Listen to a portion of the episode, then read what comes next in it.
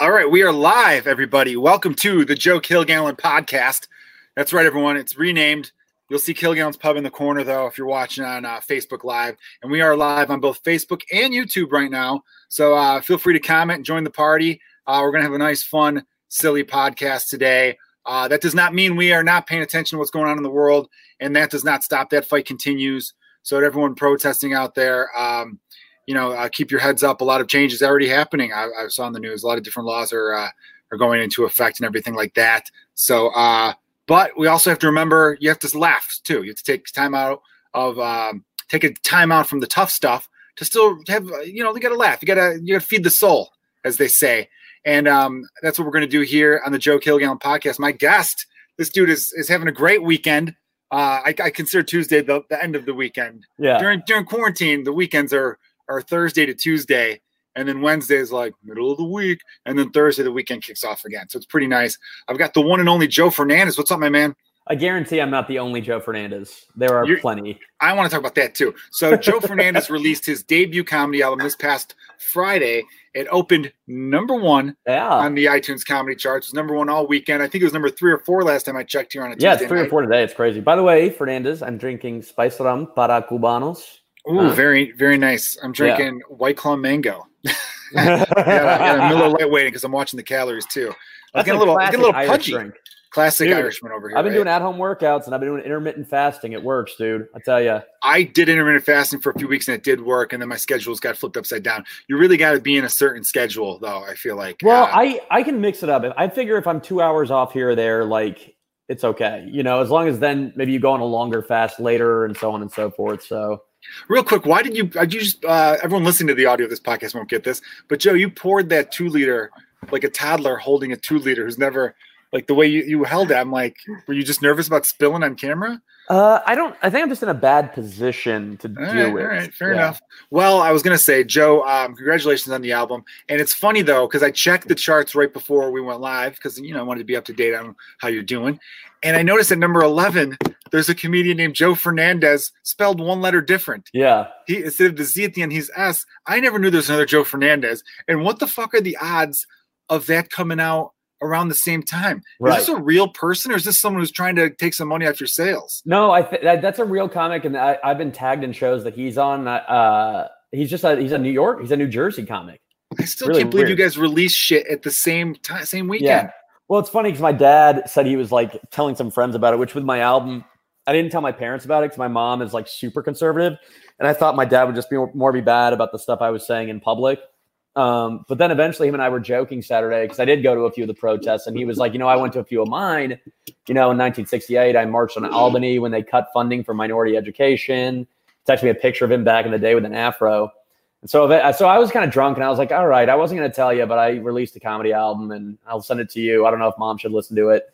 And so he listened to it and he actually liked it, which I was surprised by because I have a lot of stuff on there that honestly, I don't know if you felt this way because you also touch on like sensitive topics. So, like, for me, you know, those people that you know personally that could be offended by it. Like, I don't care about people in public, but like people that you know personally that could be offended by something, like whether it's my jokes about living with Lisa and Lisa listening to the album and being offended by that, or my joke about Zoe, uh, which is my dog that passed away, and I did a couple bits about it. But Zoe was my and Lisa's dog, so I was worried she'd be offended by that. Did a joke about the military that was kind of darker, and I did that play for three years uh, traveling around serving and then uh, meeting so many veterans, including the family members of the guy that I portrayed who um, passed away in Iraq. I have a family, you know, like just the jokes that you're like, this is touchy, and I know someone personally who could be hurt by this, and that's why I was freaking out so much about the release because I kept thinking, you know, even on a grander scale, I guess, like with the mass, the school shooting joke, which you have one also, a mass yeah. shooter joke, and I remember thinking, like, if a kid from Parkland heard this, would they be offended? I, I kept going in my head, being like, is this too far?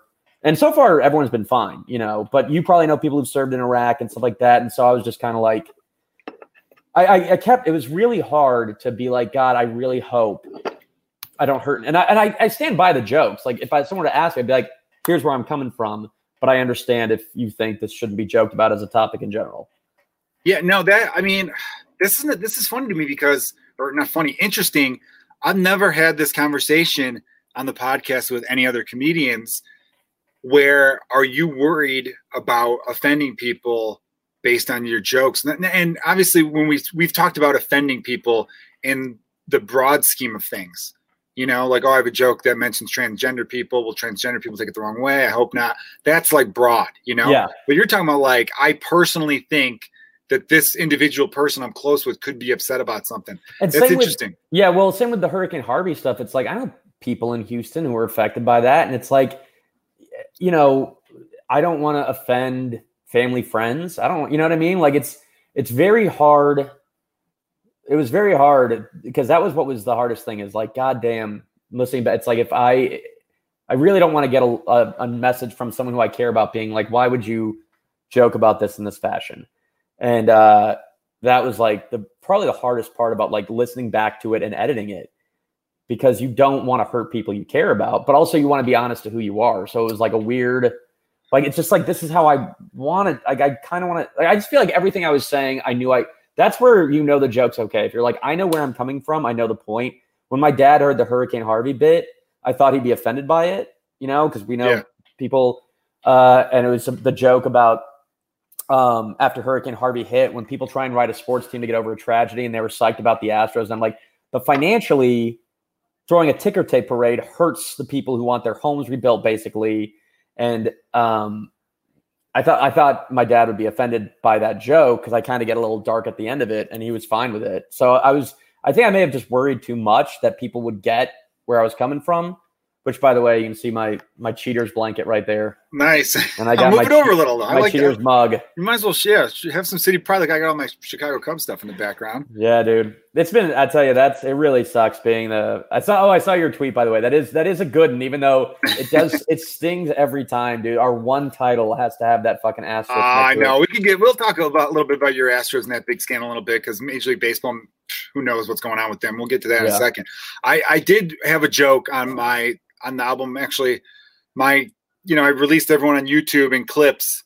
My latest hour um, as a comedy special, but it will be released as an album as well. It'll be available on iTunes and Spotify, and Oh, it didn't. I don't care. Oh, um, no, I haven't released it yet. I just Oh, released it. To. I released it exclusively to YouTube because I wanted all the traffic to go to YouTube. But then I had some friends on YouTube being like, "Hey, where I want to listen to it too on the way to work." I'm like, "Oh yeah." I mean, I was eventually going to. I just didn't feel the need to hype it as much. I don't know, does but it it'll be coming. With, does it hurt with selling it at all? I don't know. I don't know. I don't really care that much about it, man. Um, I, I mean, I, I do. I mean, I want it to sell really well, but uh, I, I have a theory, and it's and, and Joe, you don't mind me sharing this with people. You were very nervous or anxious or something going into your album release. You were worried you'd done things wrong and promotion, and yeah, you You're- dude, you're you, know your shit, man. You are I, I don't know how you know all this shit, but you are smart as fuck when it comes to that stuff, man. uh, thanks, man. I just a lot of uh, you know failing initially. That's how you learn shit, right? You fuck it up the first time around. Uh, but no, I was editing my album and um, you know putting in tracks and all that kind of stuff. And you're like, you're right. You're re-listening to it and you're thinking, oh, who's this going to piss off? As I was listening to mine, I'm like, this is just this is like the best comedy. So I don't really, I don't care who it makes mad because it's such it's on such a genius level. I, fucking, for a second, you were like looking at was, me like, well, yeah. I was like, huh? I, and then yeah, I gotcha. Yeah. no, I'm kidding around. Obviously, uh, I have one joke where I'm like, "Damn." Um, but at the time I wrote it, it didn't apply, and I, I got a friend who went through something that I thought, "Oh, maybe he might take this the wrong way." But it's it's not about an individual. It's I think most people though who know you are gonna want to buy your album and support. That's why I was telling you, "Hey, man, don't don't beat yourself up over you know releasing on a certain date and all that kind of stuff because uh, the people who like you are gonna support it and buy it." You know what I mean? That's that's how I feel about a lot of this stuff. And then hopefully new people will come along and maybe check it out. Yeah. Um, here's what I've noticed about, you know, I've released two of these things already. I've had people who have discovered me on a YouTube video or my podcast and said, Hey, I like your stuff. So then I bought the album. So they do Um, it. Yeah. But most of the people who buy your album, like the, your album's been out for three or four days now. I would guess 99.8% of the people who have bought it are people who know you and know Oh, your comedy. I would imagine hundred percent. Why would did- anyone, yeah. yeah, 100%, right? Who also buys albums anymore? That's what I was also. I'm like, all it's this to is support just, you. Yeah, it's just It's, to it's all just to donate to the Joe Fernandez Survival Fund, basically. Like, essentially. I mean, people like if if you like an artist, you're gonna like support their shit. I mean, um, I remember when Liam Gallagher had his comeback. I was a big Oasis fan. I'm like, you know what? I'm, I like Liam. I want him to do music, so I'll buy the album. Why not? nine Yeah. bucks, ten bucks. What's it? Two drinks. You save Yeah. yourself two, two less drinks for that month, everyone. To go support an artist, and um, and that's why our podcasts are great, and YouTube's great because you meet these cool people who um who actually are supportive of stuff. Lisa Traeger, comedian friend of ours, she had me feeling guilty for not uh for watching porn for free. You know, she's like, you should be donating to their their GoFundMe, not GoFundMe's, but whatever the hell they have. Yeah. What do they got? Their Patreon? Yeah. Porn stars have Patreons? Maybe. I don't know. That's that's only I've only written like two or three bits during the quarantine, but one of them is about how I don't like watching porn now I've had to because I'm just out of memories to jack off to.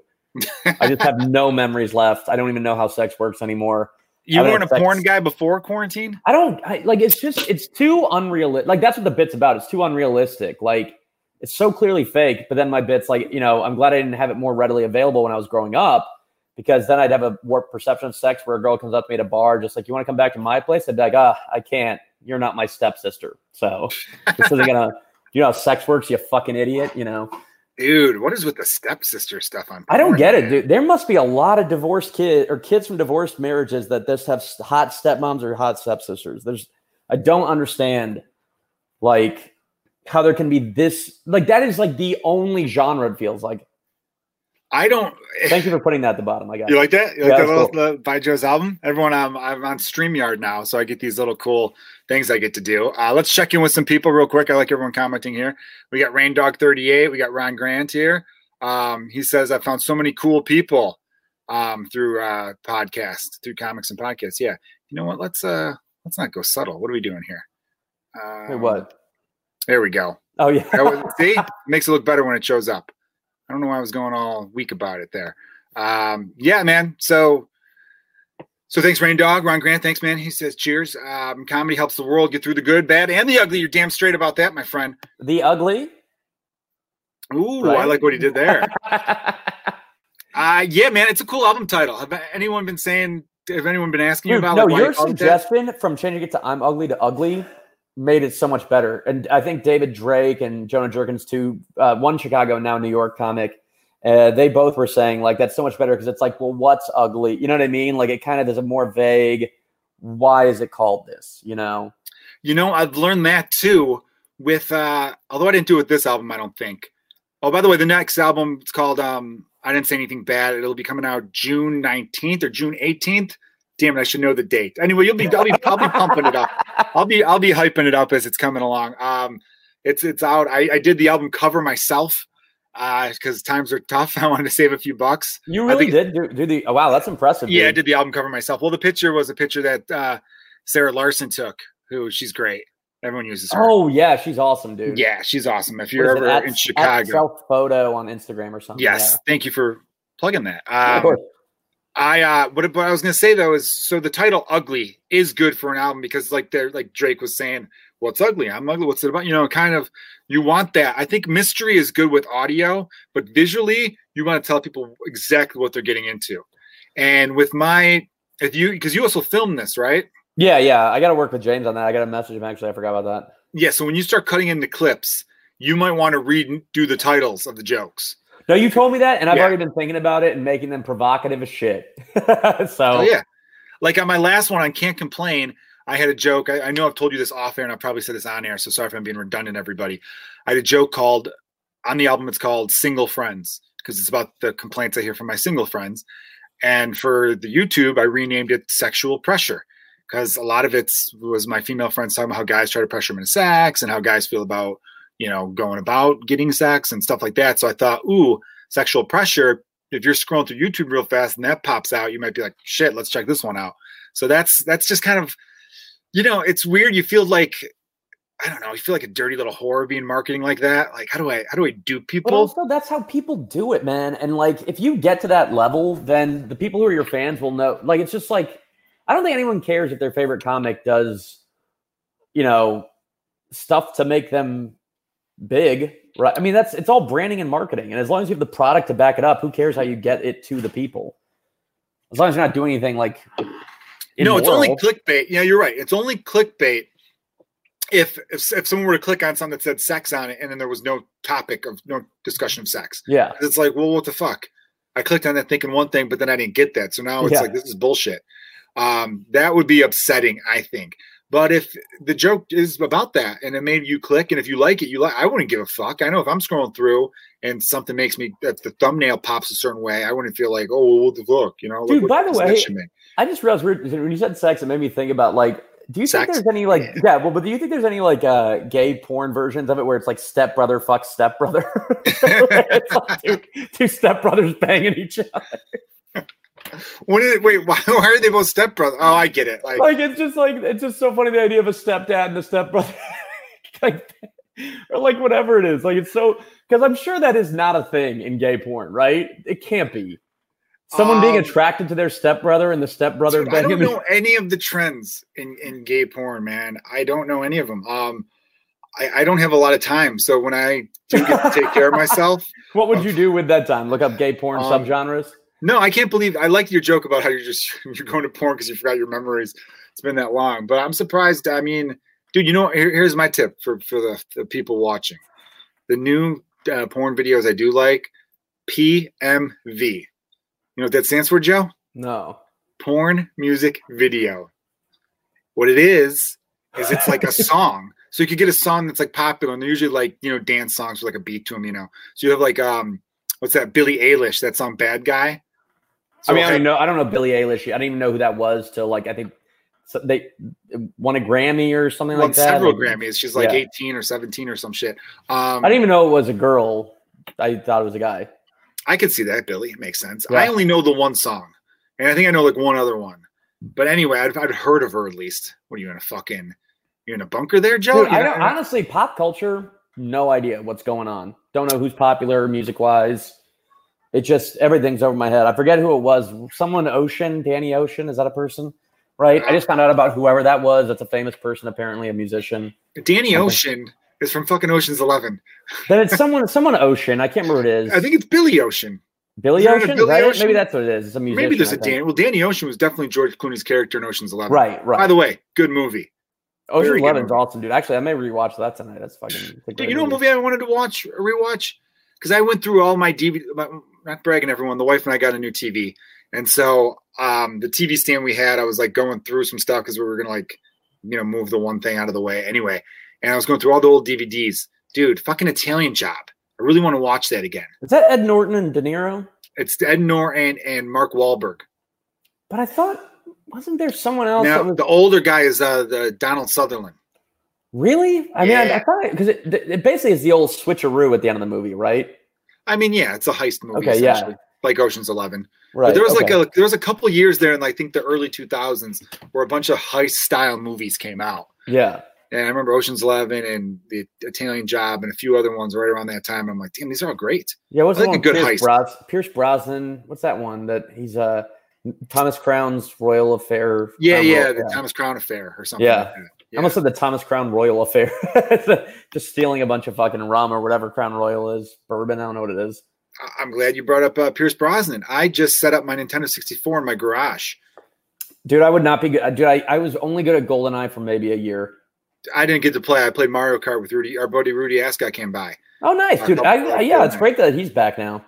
I feel bad. We were talking about. I'm like, dude, you moved back to do stand-up comedy, and then two months later, a global pandemic hit, and there's no stand-up comedy going on. Did he really come back specifically for comedy? Yeah, and well, he Oh, loves. Chicago too. He was a big, he's, you know, he loves the city.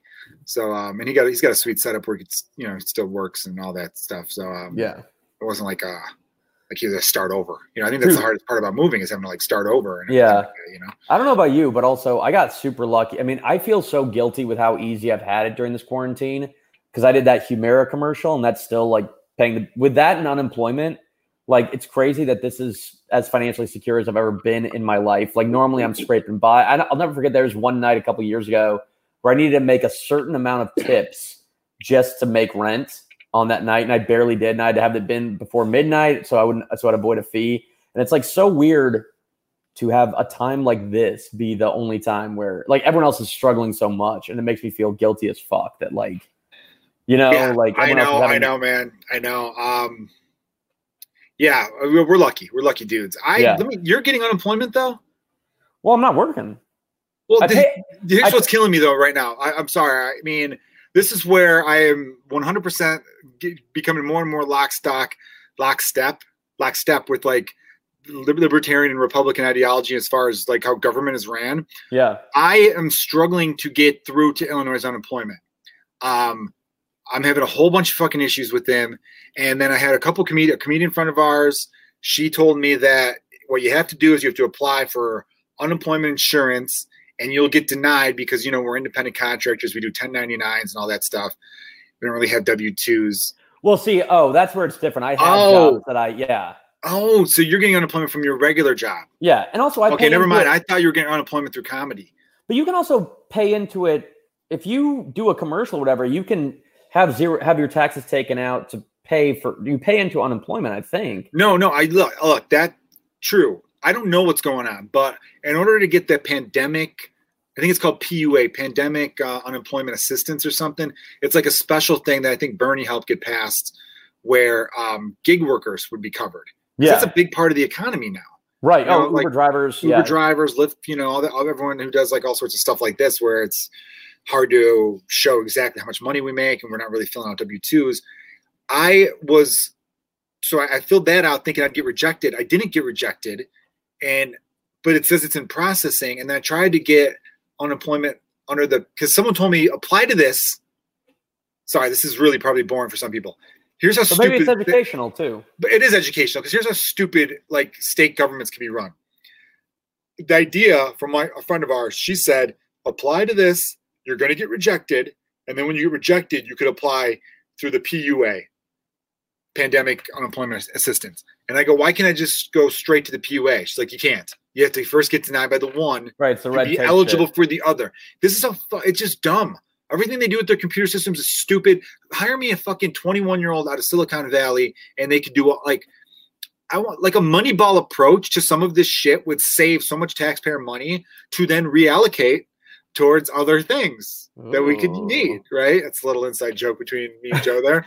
I think and- everyone. I think, but I bet everyone who's paying attention knows what you're saying. what I was saying by reallocate. Yeah. Um, I don't know, just shit like that's bothering me. So then I, I I I applied through the regular way, and then I'm like, well, I'm gonna try the PUA as well. I went and they said no because one of my employers paid me during COVID. I'm like, what my employer? I haven't got any fucking money. They're counting a $42 residual check I got from that episode of Chicago Med I did. Really? Yeah, so now I'm gonna have to either like write to them or go into an office and explain that shouldn't count. But then our union that Joe and I are in, they sent me a thing saying that residual checks shouldn't count, so you have to, you know, you can dispute that. And I'm like, it's just it's fucking it's annoying how Yeah, complicated how- they make this stuff. For- yeah, exactly. And I mean, I don't know if it's in a weird way meant to make sure not everyone follows through and they can save money by people just getting frustrated. I don't know if that's an intentional thing, but like it really is like the the red tape. And I, see, here's the thing: is I've filed for unemployment the last when I worked the tour company, the Chicago Trolley Company. Now I can actually say the company name because they're defunct. I don't have to worry about some policy I agreed to. But Yeah. uh, they would always get we pay into unemployment. So every winter you'd get unemployment like 400 bucks a week or whatever. Um, and and so like every year I've done it. So I already have a file. It's not hard for me. I don't have to. I file a claim. I do the benefits. I answer the questions, and like that's you know it's it's it's like clockwork for me now. And so then with this going on, um, last year where I was working at a company that sucks ass. I don't know if I'm allowed to. I don't know how. I don't know how it works with getting sued or getting in trouble for defamation, but Defamation for a company that doesn't exist anymore. I think you're okay no, there. no, no, no, that's Chicago Trolley. I'm talking about a job I had last year for a year, Oh, I see. and yeah, Oh, okay. I mean, your your audio actually went out for a brief second there, Oh, and you froze, but you came back and you look so nice. And you're um, can, what do we call those? Because Well, I now, know, let's just call it a let's just call it a streetcar named Desire shirt. yeah, because it's not. Is it a, tech, a tank top? That's the only thing you could possibly call it now. Yeah, I know. you, you, there's either domestic abuse option or Italian slur option. I know. Yeah, there's only two. But I always had a tank top growing up was something women wore that exposed their like you know stomach, Right. that's I like think. I mean, you could call it. You could call it an undershirt in general. You just know, an undershirt, a sleeveless undershirt. Because yeah, if you call it a hot, Dago tee, it's It- yeah, or wife beater. Yeah, I mean, yeah, both are. But like, it's so. They're funny though. Come on, they're a little funny. What I know. They're a little funny. It's a little funny to call it a Uh, wife beater and a tank top, you know? Yeah. Because you like- you picture that dude. I picture when I hear wife beater, and again, beating your wife isn't cool, people. All right, you fucking idiots. I can't believe I have to say that, but you have to. Uh, you picture. I remember being like younger when I first heard like, oh, they call that a wife beater. Thinking of like, like freaking what's that? The honeymooners, where he comes oh, out like, Brandon, you know what I mean? Yeah, like threatens. Yeah. yeah, I'm right to the moon, Alice. You know, I don't know. It made me like laugh a little bit. Now, if I saw someone beating their wife, that would not be funny. Um, and then Dago T, I would still laugh at because you know, I, my high school had a lot of like a little Irish and Italian rivalry going on. You know, so, it's funny fun. you say that. So I have a buddy of mine who's Polish who listened to the album, and I had a joke that kind of plays on Polish stereotypes, and he just He was too dumb to understand it. Oh, baby. So that kind of leans into my point. Polish, Irish, Italian. For some reason, the only ethnic groups you can still like rip on, and it's like that's fine. You want to do? You want to do? British and French too, I guess. Yeah. All the white ones you can make fun of, Yeah, you do. which Uh, I get why, and it's Yeah. you know. We're not bothered by it. That's why I want equality. Damn it, we got to get together sooner. so we can all do ethnic voices. yeah, I want to be able to really um, trash everyone. Uh, not really. I don't even have jokes like that. I, I do have jokes where I have one joke that it's called. Uh, it's called on YouTube. Uh, Mexicans, Asians, and blacks. and it's is what it's called. to be Or provocative, Mexicans, right? blacks, and Asians. Well, no, I mean it's. I talk about how. No, but the um, title is meant to get people's attention. yeah, absolutely. The title is meant to, but it's not a lie. I mean, I mentioned those things, but those you saying those three things is not Those insulting. things. That saying those things is what I meant. Like those topics. Yeah. Those. Dude, you really can't, man. It's so funny. I was Dude. talking. I'm on a text thread with my buddy um, Bridenstine. He's, he might be listening. Who knows? He's a good dude. Uh, and I talk about how typos, when you talk about certain topics, can really get you in trouble. Oh yeah. I was sharing this um, thread. Um, Kevin Bozeman, who's on my podcast, everyone, great dude. Uh, look look him up. He's really funny. Um, he's posting a lot of stuff on his YouTube channel too right now. Kevin Bozeman, check him out.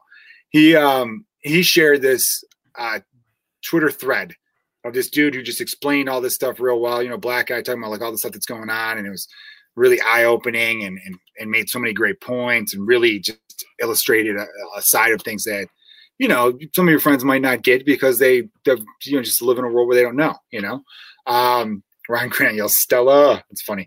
Anyhow, um, Good rep. you got the white beater to Stella. Good All right, no, streetcar named Desire reference. There you go. And I said I retweeted it, and as I was writing, I'm just gonna like, what am I caption for the retweet or the quote tweet? I was to write, "This is a fantastic thread," but autocorrect made it threat. This is a fantastic threat. So it almost sounds like I'm saying like, "What a fantastic threat!" Like, "Fuck yeah, kill Whitey," but it's like, no, Yeah. you know. And then I had another one where, fuck, I can't remember what the typo was, but it was bad. And my friend of mine, um, he shared it with his African American wife, and she they both laughed, going like, "That's fucking hilarious." Because right away I'm like, "Typo, fucking typo," you know. Yeah.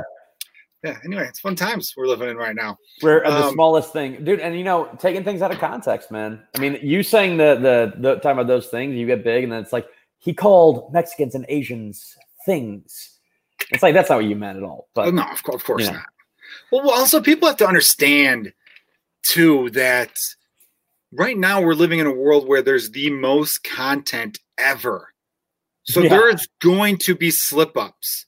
right, You know, I mean, I remember early on even sticking up for Trump in a sense by being like, yeah, you know, the covfefe thing was weird, but to talk about it for two weeks is just kind of lame. oh You for sure. Yeah. It was just kind of like lame because there's like there's like bigger things to focus on. Um, and yeah, just like little stuff like that. I was like, all right, got it. You, you nailed them. You Yeah. know. Um, yeah, it, it depends. I don't know if I see someone making a huge big piece of shit point. Sometimes it's fun to be like, you, you know, you did your wrong, you fucking idiot. Like that, it's fun a little bit, but yeah, there's definitely. Well, no, at some it. point you have to. I mean, that's that your thing, and I will say when also on top of which, like the hack responses to when someone gets canceled. Like, let's say someone lets out an apology, you know, and I saw this a lot um, with some comics who got canceled for you know jokes they did or whatever, and someone's like, "Oh, I apologize, and I've become a different person in checks watch five years." It's like, yeah, in five years, someone can change a lot. Yeah, like, are you kidding me? Like having a hack. Like I hate when people use stock lines. Like so on my um on my comedian page, actually, you know, I have a friend of mine who works for Facebook, and she is boosting the post. And there are a couple Trump people who didn't because so half the sales are going to Common Cause, and a lot of my big post was about how it's about fighting voter suppression, more equal representation in government. So there are a couple Trump people who commented. One person wrote, "Can't wait to not listen to it." And I was like, dude. And that's the thing because like at some point, Dude, he got you, man. yeah, I know it is like you. so sad how not clever people are. Because it's not even like being mad about someone trying to insult you. It's the fact that it's like, like if I saw that happen to another comic, I'd be like, I want to kill that person because they're just so unoriginal in terms of. Which I will say, the garbage can banging thing. I've been seeing that online a lot, and it's it's like, come on, something clever at least. Yours was actually clever. Yeah, so just so uh, you referenced this a little earlier, the uh, Houston Astros, as a lot of people know, uh, you know, famously got into a lot of trouble for a big cheating scandal in which they were stealing signs using technology. They had a video camera There was like set up in the, the clubhouse. And They're banging a garbage can to let them know if it was a, it was a breaking ball or a fastball's coming, and uh, you know, blah blah blah. I'm trying to do this fast track. I had a tweet because you know the protests are going on Yeah. saying. Um, I, I think something like I heard in Houston, uh, uh, the protest, like the Houston protesters were stealing signs from other From other- protests yeah. or something like that. And you know, people liked it. It got, got a pretty decent response. Yeah. Um, it's very baseball centric, though. I think if you came across and you didn't know baseball, you'd be like, "Well, what's happening in Houston? Yeah, They're yeah. stealing signs. What are the Houstonians Are they- doing? What are they doing? Yeah. Yeah. So, um, yeah, dude, I don't know. I don't, I don't, I don't understand. It's very funny to me when, like, your cause is for that you're sharing or that you're donating money to is to stop voter suppression. Why would anyone be against that at all? Well, and I put mass incarceration and equal representation in government, which again, you shouldn't be against any of that stuff. No, you shouldn't be against any of it. But some people just they take it as a tax. And look, my fellow white people, um, I, I do have to say this: you got to stop acting like anytime uh, someone else is given an opportunity, it's taking something away from you. I, I think I don't think it really works that way. As as comedians, that actually could be the case. Though there's only so many weekends a year you can work a club. But so actually, no, Well, but Um, yeah, no, but it's one of those things where it's like that just shows how unequal things are. That it's like, well, I want my advantage to still be here, yeah, but if we're all at equal starting points, I don't know if I'll be able to cut it. That's why it's like, especially with school too, where it's like, you know, property taxes makes it so that way it's like all these kids are at a disadvantage. If if you're li- if you grow up in a poor neighborhood, then another kid grows up in Evanston, they're a peer. But a parent's not going to be like, well, I don't want it being an even starting point. I want my kid to have the advantage, which I get being a parent and wanting your kid to have the best access. But it's like also let's all have an even starting point. I would, as a parent, I want an even starting point because, um, you know, I live in a, I live in a very average neighborhood. Like it's safe, it's super safe, so it might be good there. But as far as like property cost and value, it's probably on the cheaper side actually in the city of Chicago. Um, but the the schools are pretty good, is what I mean. So, in case people aren't aware of this, in most places, I don't think it's like this every state or every region or whatever, every county. Excuse me. Your property taxes. That was a good one, right? Yeah. your property taxes will pay for the school. So, because of that, if you have a bad school, that's because the property's value is bad. So it's like a bad cycle. It's one of those things where it's like, well, how's the school going to get better? You know, the one can't get better without the other. Yeah. So like neighborhoods that are already wealthy, they their advantage continues because their school's good. So then people, when say so so some seventy year old couple dies, their house goes on the market. Everyone's going to want to get into that school district. I always heard people say like, "Ooh," like I watch those HGTV shows a lot with my wife, and you- you'll hear like there's one called like "Love It or Leave It," where the woman, I think she's English and the dude's like Canadian. They uh, go, they'll go to someone's house and she'll be like, I am going to remodel your house. Therefore, you'll love it and you'll want to stay in the house you're currently in. And the other guy's like, I'm going to show you houses that are better than your current house. And therefore, you'll want to list it. That's what's called love it or list it. And the dude will always be like, Look, this is a good school district because the couple will always be like, We want to stay in this school district. And it's a lot of school district talk. That's why those property values in those school districts stay well because as soon as property opens up, people want to get in that school district. If your school district sucks, your property value is going to suck. Yeah. There's very few places where the property value is super high, but the school sucks ass. No, yeah. And that's why I, as a parent, want would want it to be equal, where it's like state of Illinois, stop taking it from stop taking it from property, or take all the property tax and divvy it up evenly, which I know some people complain about because my property is more valuable than your blah, blah, blah. Or or don't tie it to that. You know what I mean? Take property where- taxes and pay for other shit. Then have Yeah. it pay for the parks. Have it pay for the fucking water, you know, treatment plant. I don't fucking know what I'm saying now, but you know what I'm saying. It's kind of just stupid move to do that. Well, and um, yeah, I mean, it's it's because it keeps people it's if america's about upward mobility which i know a lot of people like you know it used to be democrat republican everyone believed in that upward mobility the thing, American dream thing. Yeah, the american dream thing absolutely right and and i still i still believe america is uh uh, you know obviously we have our faults but we're still better than fucking 90% of countries i'd want to say i don't know 80% i couldn't do the math on it yeah. no, I do mean that. I mean, uh, things seem so bad, and a lot of people will be like, "Well, that's fucking," you know, America sucks right now. And I go, "Well, where where would you move to then?" And and they can name like, you know, Norway, Sweden, maybe Italy, Ireland. Eh, I don't know Italy. Who knows? Because they No, right, they, they were fucking, yeah. they got hit hard by the coronavirus. So yeah, I mean, anyway, the property value thing is as far as schools go. If you live in a nice neighborhood and have nice schools, and you have kids that go to them, you have to understand that your kid is going to graduate from the schools and go into a world where he's going to be dealing and interacting with kids who went to bad schools. So therefore, like you still, I, no one lives on an island. You should want all schools to be good. That way, everybody's like a rising tide lifts all boats, as Yeah. the old saying goes. That's that's how I view it. And no one chooses to be born poor. So you fucking you come. That's where like through. that's where it's unfair to the kid, where it's like, okay, I got real quick, Joe. I didn't mean to cut you off. Yeah, someone just commented, and normally I wouldn't, you know, comment on a negative comment, but the name is amazing. Look at this name, Thunder Cunt Smith. I thought this was supposed to be funny. Yes, Thunder Cunt. It's mostly funny, and if you chimed in a little earlier, you might have heard my joke about Polish people, and you might have been like, "That's pretty good." But you just chimed in while I was talking about some serious shit, and it's supposed to be bar conversation, which can be serious sometimes. I'm not mad at you, Thunder Cunt Smith.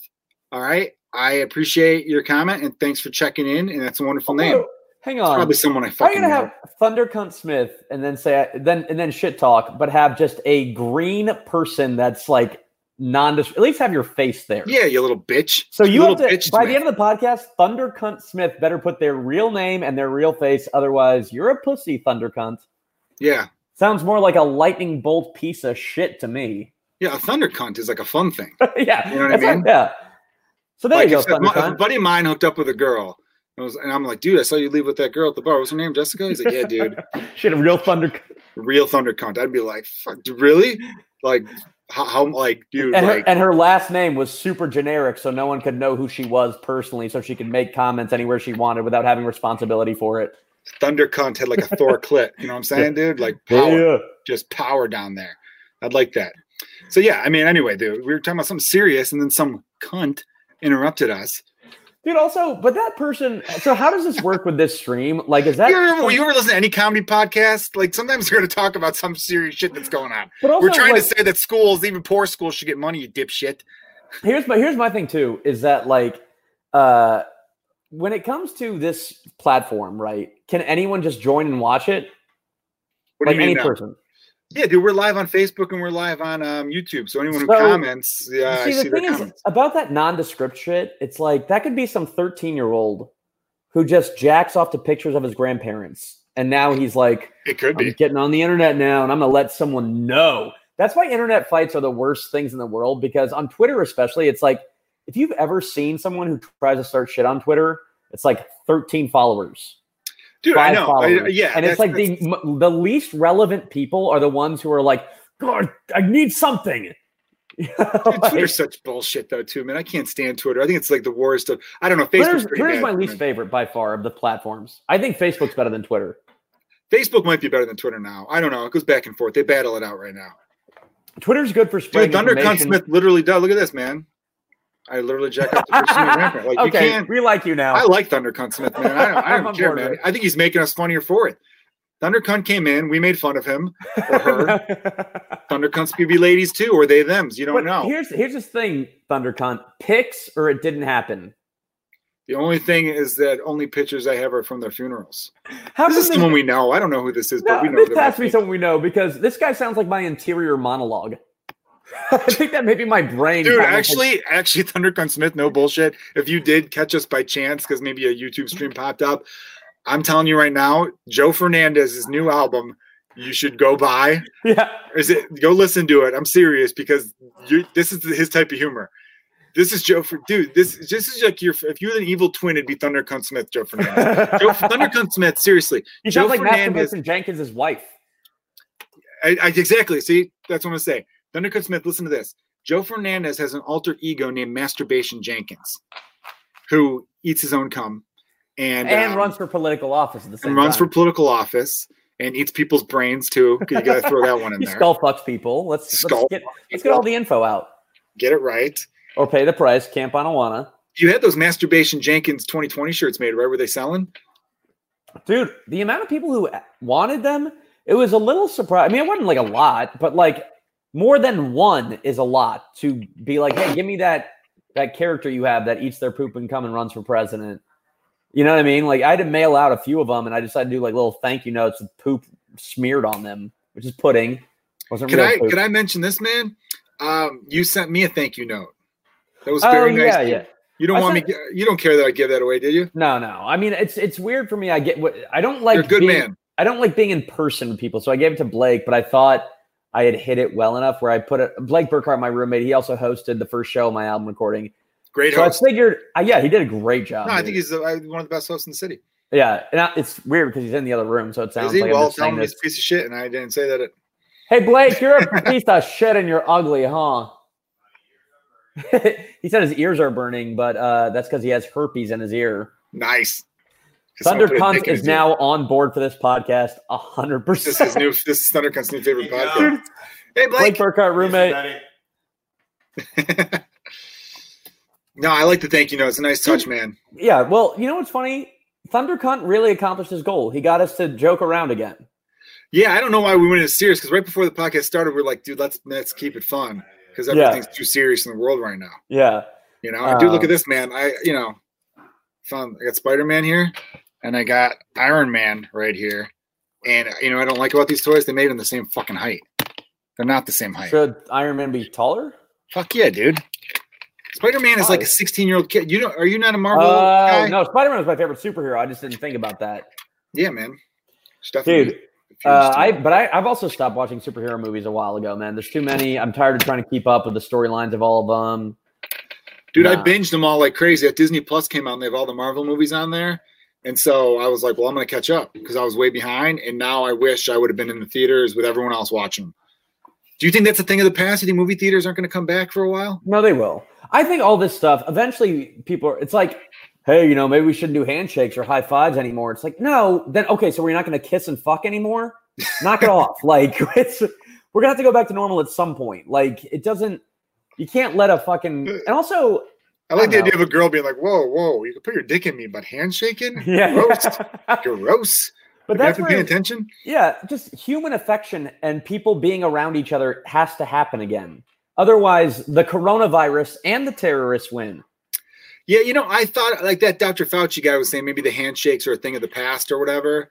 Which Okay, that'd I'd be the, the elbow, Fist the bump, elbow's not yeah, bad. elbow, fist bump, Elbow fist pump or something. I don't know. It, it's weird that germaphobes had it right with the handshake fist bump thing. Like the fist bump, I think I, that's the only thing I'm okay with. Fist bump, yeah, I'm totally okay with that over a handshake. I do. I do a blow up. I do a. But you know the thing you meant. You mentioned. I you do. know- Hang on, Joe. I do a fist bump, blow up, and then I have people running to try and save their lives because of the explosion that blew up their home. No, there you. It's it's it's complicated, but if you're in the circle, you'll love it. Yeah, man. Everyone's got their own little inside. I used to have so many secret handshakes growing up, man. Well, and so that oh, and that's the other one is the one that's the bump fist, the explosion, and then you scream as you hear the people dying in the fire. dude, Thunder Smith's on a roll. Look at this one. He says, "I suggest smelling one another's asses like dogs do." How did? Hang on, This that's guy's got to be that's amazing, got to man. be Nolan. That has to. Be I feel like right? it's Nolan Rafferty, owner of Galway Bay Pub, but I don't know. I Which, by the way, buy their glasses and T-shirts. Their glasses are really cool. Me and Blake got uh, four apiece. We got eight total. Oh we gave shit! a couple away to friends. I if um, dude, send me a link to that. I was trying to find that. I want to buy those too. Yeah, yeah. I'll, I'll look it up. I'll find it where it is. But Galway Bay is a fucking sick bar. Open up your patio, Nolan. You got a little area. You can have like five people in there. Yeah, it's small, man. I like that little area because when I used to work the door there, I'd work that back side door, and then he would come by, and I would just kind of like half dick around and talking to him and stuff like that. Dude, by the way, He's Thundercunt swears he doesn't know us. All right, Thundercunt, you don't know us. You don't know us. It's fine, man. All right, it's fine. You, you don't. But you know what? We're saying I'll- we'd want to know you because you seem like a fun guy. I'll be honest. He turned this around. We were talking about property taxes, and now Like I gotta give him credit, dude. Glad we stopped. I, I am, you know. But you know, ask him, them kids. ask him where Thunder Cunt comes from, and is it a family name or is it? Mm, yeah. Like, does he have a grandma named Thundercunt? You know? And why go with Smith? Like that juxtaposition is weird. Like the ins- most insane name, but then let me go with the most generic white name there could be. Dude, we're both could- named Joe. We can't talk about names. No, I know, but maybe like Thunder Cunt Pterodactyl fucker. Pterodactyl. Yeah, make it even. Uh, you I can't have about that one, and then Smith. I don't know, man. What was I saying just before that, though? I had a point before Thunder. fun- about it. fucking Thunder cunt came in real swift with that, with the whole thing. I gotta give him credit though, dude. He did get us back on track to being funny again, Yeah, or at least relatively. I, but I don't know the handshake thing. There we go. Now I remember. I look if we're doing elbows, that's fine with me. And you made a point about like, what we're gonna stop kissing and, and banging. No, of course not. But you you kiss and bang way fewer people, Then you do, yeah, handshake, yeah. and you do the handshake thing, right? I mean, But I do the one night stand thing. Somebody's spreading viruses left and right. I don't care if it's the HIV or Corona. Can I can I bring this up? Joe said that um because the album's called Ugly, and I'm like, you, you know, you're not ugly. That's why it's a cool album title name and all that. Because you're not, Joe. Look at this guy. He's very handsome. He's got, you got a great five o'clock shadow. You, I've always been jealous because that's that's that's your Cuban side. But I got had a good five rejected. Last night, and Oh, how real quick though? You said I'm sorry. Let me let me set it up for everybody here. Okay, I want to I want to paint the picture. I make a joke about you being ugly, and you're like, well, well, maybe I am ugly because I've been striking out left and right. Dude, nobody's cleaning up right now, man. You got fucking worldwide protests, worldwide global pandemic, worldwide and global, same word. But like, you know, I don't think anyone, even like, even like a Zach Morris, would be fucking, you know, would be running cold right now. So So don't beat yourself up. there was a girl who I saw back in September who I dug a lot, who then randomly messaged me maybe like two, probably two weeks ago, maybe three, on Instagram. And we were messaging back and forth, but she started doing the same thing she did back when we were kind of seeing each other, just like not responding to me for over a day. And now she's just doing the same thing. And I'm like, what the fuck's going on? Like, it just fucks with my head when that happens. That it's like, all right, there must be something going. Like, what? Like, what could it? Like, here's the thing that's interesting. I don't question at least who I am in terms of my personality, but like when it comes to women and rejection, I just fucking struggle real hard. I'm like, there must be something physically. Does that does that sound weird? Like I'm confident in like being a good time. I think I'm fun. You got a little dick? What's going on, man? Sorry, man. Um, Let me show it to you real quick. You ready? Real Hang on. quick, wait, wait, on. wait. ooh, thin but long. Look at that. I it's all over your chin. Hang on. How much is how much is a pinky? What is that? Like uh Oh, I thought you were trying to like make it stick out like that. Oh I should have. I should have done that. That'd have been better. Ooh, Yeah, that's- Jarrell there Scott. Barnes. Joe, why you got the white beater out though? Wait, who said that? uh, Jarrell Scott Barnes. Uh, I don't have a wife, so I'm looking Does for anyone call him. JSP? We should call him JSP. You know, Jarrell, I'll tell you this much. I'm looking for a lady that when I wear this, I can hit them. Okay, that should never be on air. But No, okay. you know well, what? we're live and I can't do anything about it. We, he's kidding. He's Cuban. He could say that because they're. And he said, you know what? If anything, violent. Jarrell, Jarrell's at fault for putting that in my head. Yeah, I agree right there, man. No, dude, with the whole with your if a girl doesn't like dude, you have to understand, you don't know what's going on with these women right now. So you have two women who haven't hit you back up like in a timely manner. Come on, man, you know what's going on. I know you're look, you know you're a good looking guy because people tell you you're a good looking guy. You should also know you're a good looking guy because I've seen the women you've hooked up with. Top notch, man. Very top notch. You've done very well for But then why blow someone off? It doesn't make sense. I don't know. Maybe they got diarrhea. Right? For two weeks? Yeah, man. You don't know, man. You never had two week long diarrhea?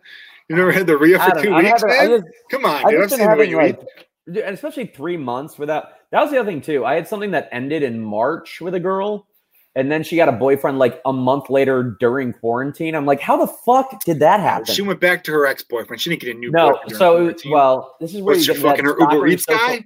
Huh? What is it? Her Uber Eats guy? Who's she meeting? Dude, she actually. I shouldn't be. Dude, it's stepbrother. It goes right back to the stepbrother porn. She's banging her stepbrother. It was someone that she was friends with in college. I found out or whatever because I was following like social media, and then I had to like, you know, how you can mute stories. I feel like blocking people's immature. Muting is more like, all right, at least I don't see it popping up, and then I think about them. You know, Gotcha. I feel hey, like that's time out. to do it. Time out, Joe. I just realized I have people chatting from YouTube and people chatting from Facebook, and there's a good chance they're not seeing each other's posts. Just throwing that out there in case there's some confusion in the chat. Oh, about why we're talking about someone named Thundercunt Smith. Well, that and and then Jarrell Scott. I don't know if they see each other's posts. I'm wondering if that's how that's going. I could be wrong though. Anyway, by the way, who's ever listening to this podcast the traditional way, like on Spotify tomorrow, they're going to be like, God, why do they keep fucking stopping momentum? Anyhow, yeah. um, well, dude, but hey, man, you got I got to figure it out. I just think during this time, Not I look at it this way. three months has been real, real dude, well, three months is yeah, three months is a drought, right? But you have to also, dude, you you grade yourself on a curve. Got to grade yourself on a curve. I look at it this way. I know a lot of people like in our world of comedians were like, dude, I hope uh, everyone get a lot of writing done. Every comedian get a lot of writing done right now. And I'm like, not really. And I've heard other people saying that really too. And I go, good. No one's doing anything right now. There's nothing like we're all doing shit. There's no there's no jealousy right now. No one's booking anything. No one's doing anything. You can't Yeah. beat yourself up over anything. We're all just waiting around doing nothing. It so is- therefore, it's like if your worst stretch is during a fucking pandemic Yeah. while protests are going on and like you know people are fighting injustice, I think you yeah, don't beat yourself up. When do you think that first? We're gonna all find out when that first appropriate time is to send out your avails, right? When do you think Oh that'll man, be? I know. I was wondering that too. I was thinking about that too. It's like I'm sure there are some comics who already are like, uh, I bet by It's- July. I've accepted that 2020 is just not going to be a good rest of the year for comedy. I know we're only in June. We're not even halfway through the year, really. And or maybe we are halfway. I don't know how math works, but it's I don't know. There's a couple clubs in Wisconsin that I've worked that I'm thinking, oh man, I'd love to hit up Skyline and Appleton and be like, hey, what's going on? But I don't know. Well, now that Appleton, yeah, exactly. Like Wisconsin's open, They're they're opening. I think they just opened this past weekend, and it was local guys. dude. No, well, I mean, but like Wisconsin in general, like the bars are open. Oh, yeah, And bars I are mean, open, This is like where that. the selfishness is coming in, where you're like, it's been three months. I kind of could go for going to Milwaukee and going to Wolski's and going to a bar, man. It's gonna be hard to not, you know. I don't want to be the first. So, so in case everyone listening around, around the country, in case you're not aware, um, my You nationwide. got kids though, so you don't got to worry. I mean, like you have more to worry about than I do for sure. I just Well, got to worry that's why I about haven't felt as empty. I haven't felt as empty as a lot of my fucking friends that don't have kids or, or girlfriends or you know boyfriends and shit like that. Because you know my my the only thing that's changed about my life is not going out to do comedy, not going out to the bars and, and you know hanging out afterwards. And yeah, I, I definitely 100 percent miss doing stand up comedy. Uh, I just thought though, once everything's back to normal in Chicago, and that's what I was saying for everyone listening across the country and around the world, Chicago's still, or we just recently this past week, you're if you have an outdoor beer garden or patio area, that is open. So people could like drink outside. That's where we're guys going. be a part. Yeah, That's have you gone to these? Have you gone out? Have you drank only anywhere to yet? um, only to that Max bar that you know, like Dale and uh, you know Aaron, who like Dale McPeak and his girlfriend Aaron Aaron Winters works there. So I've been going there because that's the thing, man. Like you can feel guilty too with everything that's going on socially. I feel like if you're supporting local, I mean Blake's the one who brought this up to be honest, but like it's it's about supporting local businesses too. Does kind of matter. Like if you're not doing it out of a place of like, I don't care about. Oh no, yeah, these businesses yeah. need to survive. I've been trying to when I do order from places, I was trying to order from as many local businesses as possible, and not just hitting drive-throughs. You know, you gotta you gotta keep what's close to you. I, I my fucking favorite burger place. This burger place called Stackers. That me and Abby Sanchez, who everyone who's been on the podcast a bunch, we fucking raved about this place to everybody. Place only opened like a less than a year ago, and it's amazing. Like my favorite cheeseburger in the city by far. Fucking closed like a week ago permanently. Like they're like, we're not reopening our doors, and it's like motherfucker, you know. Um, so that sucks to see. Um. This guy just Yeah. made fun of Thunder Cunt Smith just made fun of the fucking Bears, dude. Oh, so where's who's he a fan of? Come on now. Thunder Cunt Smith, who who's you, who are you a fan of? Thunder Cunt Smith is the third guest on the podcast. He's got to be a Green Bay dude. He's got a green fucking little person thing. He's a he's a he's a Packers fan for sure, dude. No one says that about the. Bears. I mean, I guess well, y'all got rivalries with everybody. Like everyone in that division hates each other, right? yeah, the Vikings, Packers, Bears, uh, Lions, and uh, yeah, They all don't like each other. The whole NFC North hates each other. Uh, I was going to say Thunder Cunt Smith is the third guest on this podcast because normally when when, I, when I'd go to the studio, James Webb would chime in and stuff. And I do miss James. And everyone, give a shout out to James Webb. He's doing great things with the people. and he's the one who edited my podcast. And He's a Lions okay. fan. Thunder Cunt Smith's a Lions fan. Ah, okay. I've been to Ford Field. I saw Bears uh, versus Lions in Ford Field, and I've got family um, from Bloomfield Hills, uh, which is just outside of Detroit. So I Ask- do like ask- Detroit. Detroit's ask- underrated. Ask Thunder Cunt. it's so weird to say that as if that's his first name. But I'm gonna, dude. Even if, if I ever meet this guy for real, and he's like, "Hey, man, I was that guy." Just so you know, my name's fucking, you know, Dave. I'm like, "Nuss, you're Thunder Cunt. You forever shall be Thunder Cunt, and you will die Thunder Cunt." Ask him who he hates most in the division, because I'd be interested to hear who a Lions fan hates most. Is it Vikings, Packers, or Bears? Yo, Lions fan, who do you hate the most? Thunder Cunt Smith. He'll he'll chime in in a second. Yeah, Chad Dan- Chad McDaniel agrees that th- um, that uh, James Webb is the man, and um, James Webb, everyone, uh, is the uh, creator of the People of Comedy podcast network that hosts maybe a dozen comedy related podcasts. I think mostly comedy related podcasts that are uh, really good. Uh, Thunder Cunt says, "Fuck the Packers." FTP. I got to mention. Oh, so the Packers are number See, one. we can unite over that, man. Dude. makes sense. The Packers have been at the top of the division for a while. well, but here's my Green Bay thing: is that travel too. You know. So, dude, I, my my best friend from college is a Packers fan, and a uh, my I had a roommate from Chicago, and he had a, a fellow Chicago come up. And dude, if you want to piss off a Packers fan, just talk about how Chicago's a better city than Green Bay, and they will not be able to handle it because they know they can't fire back. You know what I'm saying? If Yeah. you give someone something that they can't fire back at, like if I'm from, I remember, I remember this guy drunkenly being like, "If I'm from China, am I going to go visit Green Bay or Chicago?" And I could tell my friend was so mad about that because what are you going to say? You can't say, "Well, Green Bay actually has the largest horticulture museum." You know, like there's no way you would ever like when you say something that's true that someone doesn't like. Woo! Like when ThunderCunt said we weren't being funny, he kind of He was, was right. right. I mean, he's not being wrong.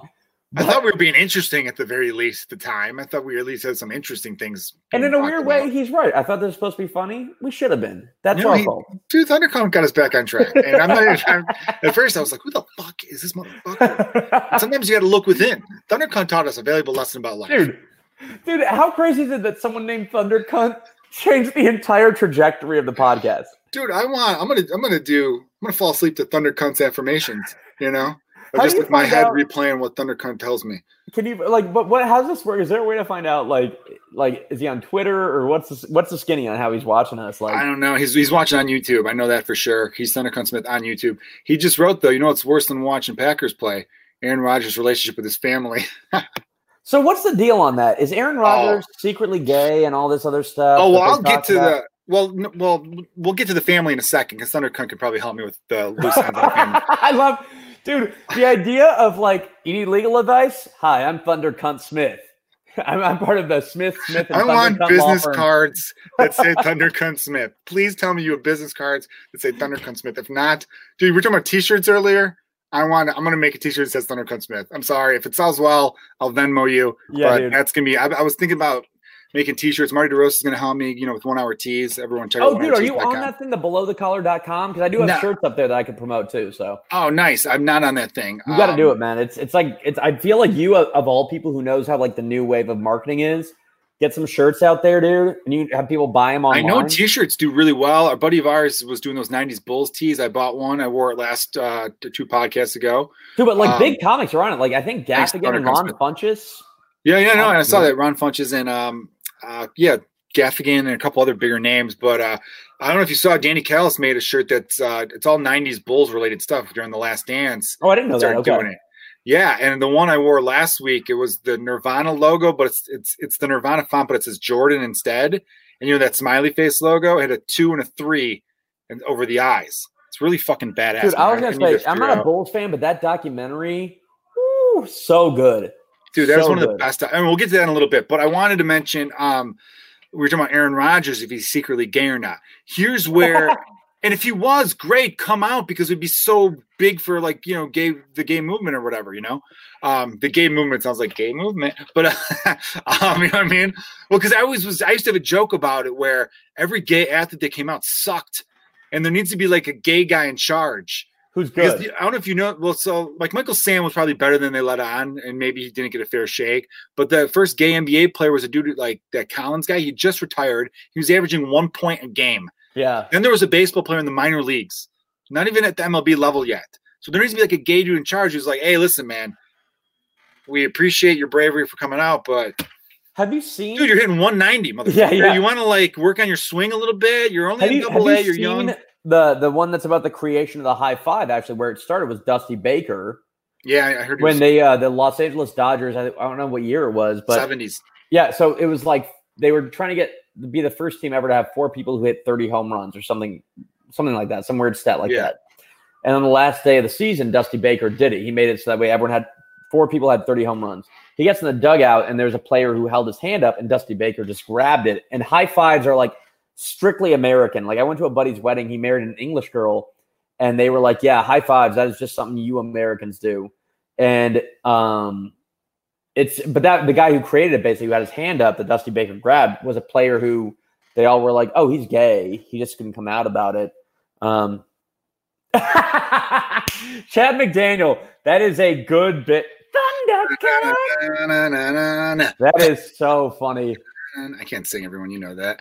But uh yeah, dude, that's fucking crazy, man. Um It was all Yeah, just the history of the high guy just had his hand up, and then Dusty Baker. If you can find it, it's dude, like every it's a- great it's thing is an five- accident. Yeah, it's a five minute thirty for thirty thing they have online. Five minutes. Oh yeah, those the- little the mini ones. Yeah, Dude, every great thing's an accident. Viagra, accident. They were researching heart medication, and the side effect was boners. is that right? I'm serious. Yeah, there was a whole movie about it with Jake Gyllenhaal. Both of my kids accidents. Well, actually, not true, man. I called him my shot, baby. Fucking, I'm like, babe. Oh, I didn't, I didn't say it like about your kids. Oh, I thought you were, I thought you were doing of like an. I was fucking around about how I have an illegitimate kid in Little Rock, Arkansas, and one in Toronto, Ontario. I would Okay, love to have illegitimate children in other cities that I don't care about. There's an old Yeah. rock and roll song where it's like I've got chicks all around the world, and he's like naming cities that he's banging chicks in. I don't know how that one goes. But Aaron Rodgers, here's some proof though for you, everyone. Here's a little interesting tidbit. So a good friend of mine who's actually on the podcast a few episodes ago, Megan Gailey, she did um, Montreal Comedy Festival just for laughs. I think like 2015ish, I want to say. And I don't know if it, I don't think it was at a show she was on. It was at another show. But Aaron Rodgers and his girlfriend at the time, the smoking hot Olivia, um, Dude, Olivia Munn. Oh, big fan, yeah. man. Big fan of Olivia Munn. And she's so perfect as Psylocke in X Men Apocalypse. Hang on, uh, let me figure this out. some? I gotta, I gotta have my uh, plug my computer in, but I think it'll be good. I'm at five. Oh, I'm at five percent. So let me Dude, just. hurry uh, up. Hurry up. I'll, I'll, I'll, I'll, I'll just talk about Olivia Munn, everyone, dude. Dude. Earlier, earlier, Fernando What's was that talking show? about not What's that show? News. Night, right? Um, newsroom. Newsroom. She yeah, was good at Newsroom. She's She was like smart. She was good at math. She was like sexy though. She, she knew she was hot. You ever see? Um, she's topless in um a couple movies too. She shows Is them. that right? Yeah, He was Just- like one of my top celebrity crushes back in the day, man. dude, she's kind of funny too, man. There was a good sketch that I'll, I'll like tweet the link out. Everyone follow me at Joe Killian on Twitter, or I'll post it on YouTube. I could post like a um, not a, I could share a link. I think like if I make like a like on YouTube now, you could post like a picture, kind of like Instagram, I guess. Anyway, um, it's called where the where the, where them titties go, because it's this dude. Hang on, I can see you in your underwear, man. What's going on, man? Oh, for real? Yeah, the fucking whole Hang on. camera's right down. Wait, here. wait, wait. Let's pull it up. There we go. Yeah, for real. so, um, that Where- I don't how it works now? Hang the on. lighting's not bad, man. I gotta start All telling people. At least you like cared enough to put on lighting. I've had some guests where they're like in a dungeon. I'm like, dickhead, we're fucking, we're on cameras here. I know man." we're on camera. Yeah, yeah. All right, that's that's fine, right? Yeah. Um. See how far I can go. There you go. Okay, So reach. where where them titties go? The dude. You ever watch um Broad City? The one guy who's like her gym, like um works at the gym she works at in Broad City. That actor. Anyway, I've never watched Broad City to be honest. fun, pretty funny show, man. But uh, it's he's like this guy, and he's dating a girl who it's Olivia Munn. She's the girl in the this like the sketch. It's like a like three four minute um, fake trailer. It's a fake trailer for a movie, and um, and she's got great boobs. And he's looking at all these pictures of them together, and he's just like looking at her boobs, and he just he goes to sleep thinking about her boobs because her boobs are amazing. And then he wakes up one day, and she's like she like appears flat. And then he looks through all these pictures, and the pictures the cleavage is gone. And he's like, "Where them titties go?" And he starts like asking her questions, and he's just like a dick about it. And she's like, I don't know why you're being so mean. And he's asking everyone, and then all of a sudden, like someone starts to leave clues, like I know where them titties went. It's like so. Then the whole idea is like the movie's called Where Them Titties Go, and go to wherethemtittiesgo.com. Wait, Olivia Munn is in a movie like that? It's a fake movie. It's a fake trailer. Oh. I could play it right now, God damn it! This is why I need to like. I need to be This Joe is- Rogan, everyone. I need to get Now- that young Jamie play the video. Now this is know if you could do uh, this is similar to we did that interview for Stewart Talent where I was like kind of not paying attention and I was answering questions that were meant for you. I felt, dude, after that interview, I felt so. I'm trying to fix the lighting here.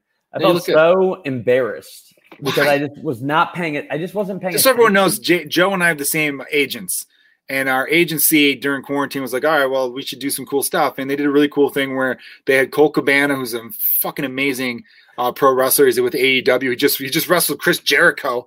Everybody. So Colt's a friend of ours. He interviewed us about like stand up comedy because like I think Stewart only reps like maybe like eight stand up comedians. Yeah. And it was like a you know it was like how'd you get into stand up? What do you think of stand up? What's uh you know like where's the future of stand up? And you know just all these questions about like our philosophies about comedy and everything like that.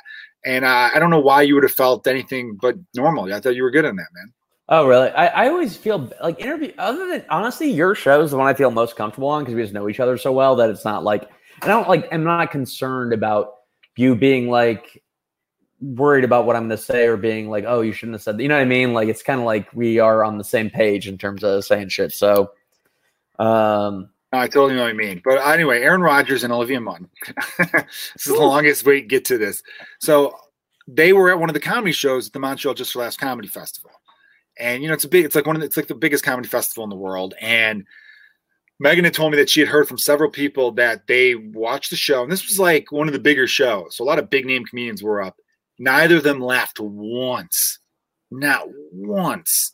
And so she, the whole the whole theory was that these two are just like and it sucks to hear that about her because she seems fun but like they it wasn't a real relationship and that's why people thought aaron rodgers were gay they're like is olivia munn like his beard, like just his cover up. Like I'm not gay, I'm dating her, and um, and I don't know. There's just you know some, and again, this isn't like an anti-gay thing where we would love for him to come out. Um, it's just like he's there's been a couple things that were like eh, maybe, but the bigger fucking thing that that good old Thundercunt Smith here brought up was that it is funny to say is that uh, he doesn't get along with his family at all, and his one brother I think was on like The Bachelor or Bachelorette, I can't remember which one, and uh, basically talked about like yeah we don't really have like a relationship, and he does seem like I don't know. There's something about him that just seems like dickish and standoffish. And, and I know athletes like those top crazy athletes kind of operate on a different level. But you, you ever see the video of when um, the Milwaukee Bucks were like in the playoffs and one of the Packers offensive linemen like down to whole beer because they cut to him, he had a beer and he's like, ah. And then like at the next game, Christian Yelich was at the game and they cut to Christian Yelich and he downed a whole beer. And then they cut to Aaron Rodgers and Aaron's like, but I, I like, wouldn't want to down a whole beer either. Come but on. Then eventually now. he did, and it took him an hour. Eventually, not everyone wants to chug a beer. That is. I don't know. Kind of, I don't. Yeah, I mean, he could have been silly about it. He could just jump down his head and like, ah, I don't know. He just looked.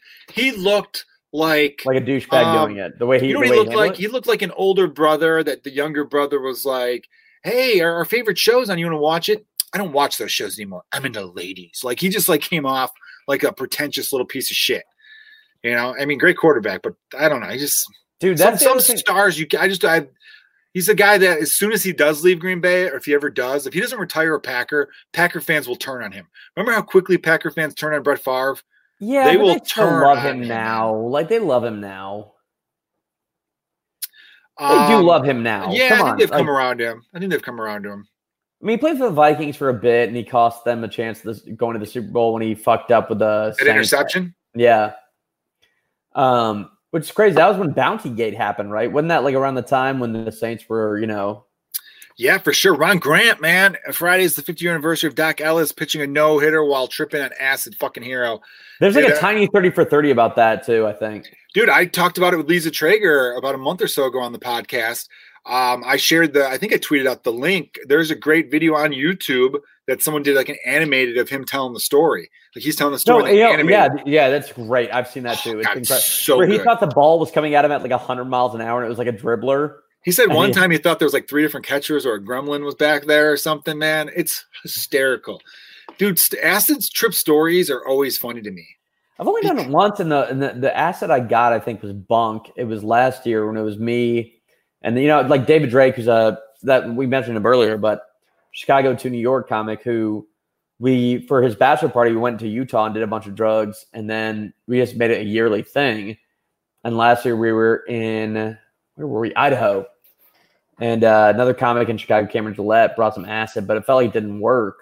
So I want to have an acid trip that's like for real, like because mushrooms work on me, but that acid didn't. And I want to do some acid that makes me go like, ooh. All right, man. I'm fucking. I'm a pussy when it comes to this stuff, man. I um. No, obviously, don't obviously weed um, Molly. Uh, but I don't. I haven't messed with anything else. I don't. You know, I'm a dad too. I'm not gonna like. I'm not doing heroin or cocaine. Right. But mushrooms seem safe. I know people who do like psychedelic trips all the time, and they like it's like part of their like annual thing, or it's like really good for the mind. Tell me about mushrooms, man. What's All it like? So now I always do small doses. So I've never had like hallucinations necessarily. Now the times I've done it, the only times it's gone wrong have been in times where I was What was like the? Not I'm gonna cut you off. But what was the most like craziest shit that you were going through with your head? in terms of the worst or the best. I mean, Yeah, Just, dude, I, I want to know. I mean, like, I because I've never taken it, so I want to know what's there are like. two. uh, there are two times that are so. what was the best time? depends- What was the worst time? Give me The- that. the- okay, so so if you go in with the right mind, if you're in a good mood when you do it, it'll be great. But if you're in a bad mood, so when we did them in Maine, we were by some cliffs, and one of my paranoid thoughts being around cliffs is like, what if I lose control and jump off a cliff? And then I started getting like suicidal thoughts while I was high. Kenny DeForest saved my life that day because I started to then like go down a dark path. Whatever. I, here's the thing: is whatever mood you're in when you take them, it gets accentuated by like six times. So if you're in a good mood, you're gonna have a great time. But if you're like sad about something, Like, why What? would ta- why would someone take mushrooms if they're in a bad mood? Would they be like, oh, Well, so- man, what happened to me? We were in Maine. We were by a bunch of cliffs, and I was worried about jumping off a cliff, losing control. So On you're like top which, at that at that time, I was living with my ex and had a dog that I didn't know. Like, I had a dog that I was trying to get trying to get adopted, and I could not find an adoption home for her. So I was like, my just life. so everyone knows, though, because if someone's just tuning in right now, they're gonna think you're a bad guy. Joe is the best guy. They found this dog. They like, but he was living in an apartment, and he just he wanted the dog to have like a real home. So Yeah, Joe's a dog hero, by the way, and has raised tons of money for like dog rescue shelters and stuff. I just want to make that clear because oh, like, that in the sounded li- like I was like tossing. well, no, I thought about it. I'm seeing on like the, the live thing here that people are jumping in, and I didn't want them being like a dog I was trying to get adopted, or you know, it Yeah, yeah. like if someone was checking in right there, they'd be like, "Fuck this guy, he's getting rid of dogs." It was it was a pit that had behavior issues, and I was trying to get her adopted, and people wouldn't take her because she had behavior issues. So eventually, she just became me and my ex's dog after we had broken up. And Uh oh, Joe, are you still there? Oh no, I think I lost Joe Fernandez. Everyone, I could kind of hear you a little bit. You're frozen in like the worst possible way. Thundercunt Smith's gonna make fun of the way you look right now. Could you could you hit refresh? Could you leave and then come back? I'll talk to people while you leave and then come back. All right, everyone, what's up? Um, I don't know what happened to Joe, man. He's got to pay his internet bill. You know these poor ass comedians are. No, I'm kidding.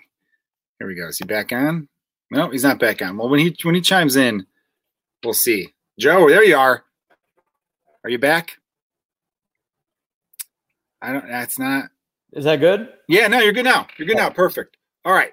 Let's just let's let's back up. We, we, got the gist of the whole dog thing and everything like that. So let's let's start it over because I'm I'm really curious about this. I'm again, I've never done mushrooms before. You have, and you go out into the wilderness to do them. So I with, with people you trust, you got to be somewhere. At least for me, some people do them in the city, but I'll say the worst trip I had, and in Maine, it was where I was able to flip it based on something that some random kid said in the distance that made me laugh, and then I was fine. But uh, Red Lobster Comedy is a show I host in Chicago. That's like notoriously the worst show of all time, by far. It's like a terrible show. I've tried to convince Alex Lace to stop doing it for a while now. and I can't get him to stop doing it. And I feel bad. Well, he's not going to listen to this, but Alex, let's stop. The pandemic is clearly like, like this coronavirus pandemic is what Red Lobster comedy is as a show. It's brutal, it's unfortunate, and no one can have fun while it's happening. okay. So, uh, anyhow, I got I got on mushrooms when we were we were trying to find Zoe a home still. I think it was in August or something. Fuck. Um, and uh, I got high at this bar, but I started to get paranoid. Like it's weird because like you know you get performance anxiety even on the lowest of stakes a little bit. And so mushrooms amped that up, and I was hosting the show, and I started to have a freak out. And then I couldn't host the show anymore. Adam Burke had to host the rest of fucking Red Lobster comedy, which again, I wish people could see what the show is. Joe, you've seen it. It's, It's a bad. nightmare. It's just a you know, it's a bar in Chicago called L and L. Everybody, that's a cool bar. I like the bar. It's um the people who own the bar are, are cool bar. Yeah, Thunder Cunt Smith's asking it's comedy at a Red Lobster. Um, That's what it was initially supposed to be. That's what it was initially supposed to be, but then Red Lobster was like, no. And so the guy uh, Chris Condren, who created it, was like, we're just going to call it um, Red Lobster Comedy, even though it's not going to be just because he thought it'd be funny. And um, again, terrible promo- promotional skills though. And the bar L and L is a cool bar. Um, literally, someone wrote "gullible" on the ceiling, which I always thought was funny because that's like an old saying. When someone talks to someone gullible, they go, "You know, it says gullible on the ceiling." And we I wonder if that's also in reference to people believing serial killers were there. Because I wonder if Gacy Yeah, and Dahmer really. people, people, I don't know if it's true. Maybe it's true. It's believable that John Wayne Gacy, famous serial killer, used to drink at the L&L Tavern. L&L Tavern's about a mile south of Wrigley Field. For those of you ever going through Chicago, good whiskey bar. Got a lot of good whiskey selections. Um, but it's you know, And then it was said that Dahmer went bar. down because Gacy was his hero, and so he would go down there. But it's like, is there any evidence of that? I mean, Maybe Yeah. I've heard Alan. I've heard John Wayne Gacy used to drink at L&L. I heard that all the time. I never heard the whole thing about Jeffrey Dahmer also going down to drink there. I don't know, but L&L I heard because it's near. It's not too far from Boys Town, which I believe even back then was still, um, you know, a gay friendly area. And you know, John Wayne Gacy killed gay people. Um, so I don't. I think that's what it is. But real quick, so that was a bad trip. I want to hear about the most fun experience you've ever had on mushrooms dude, because this might be some people listening might be thinking maybe I should try mushrooms. Maybe it'll free some shit up in my head. when it's good, it's great. So in Idaho, it was great, good experience. And my first time doing it was the best, to be honest. We were in Utah and walking through a canyon, and Kenny DeForest, very funny Chicago comic, look him or New York now, or LA actually now.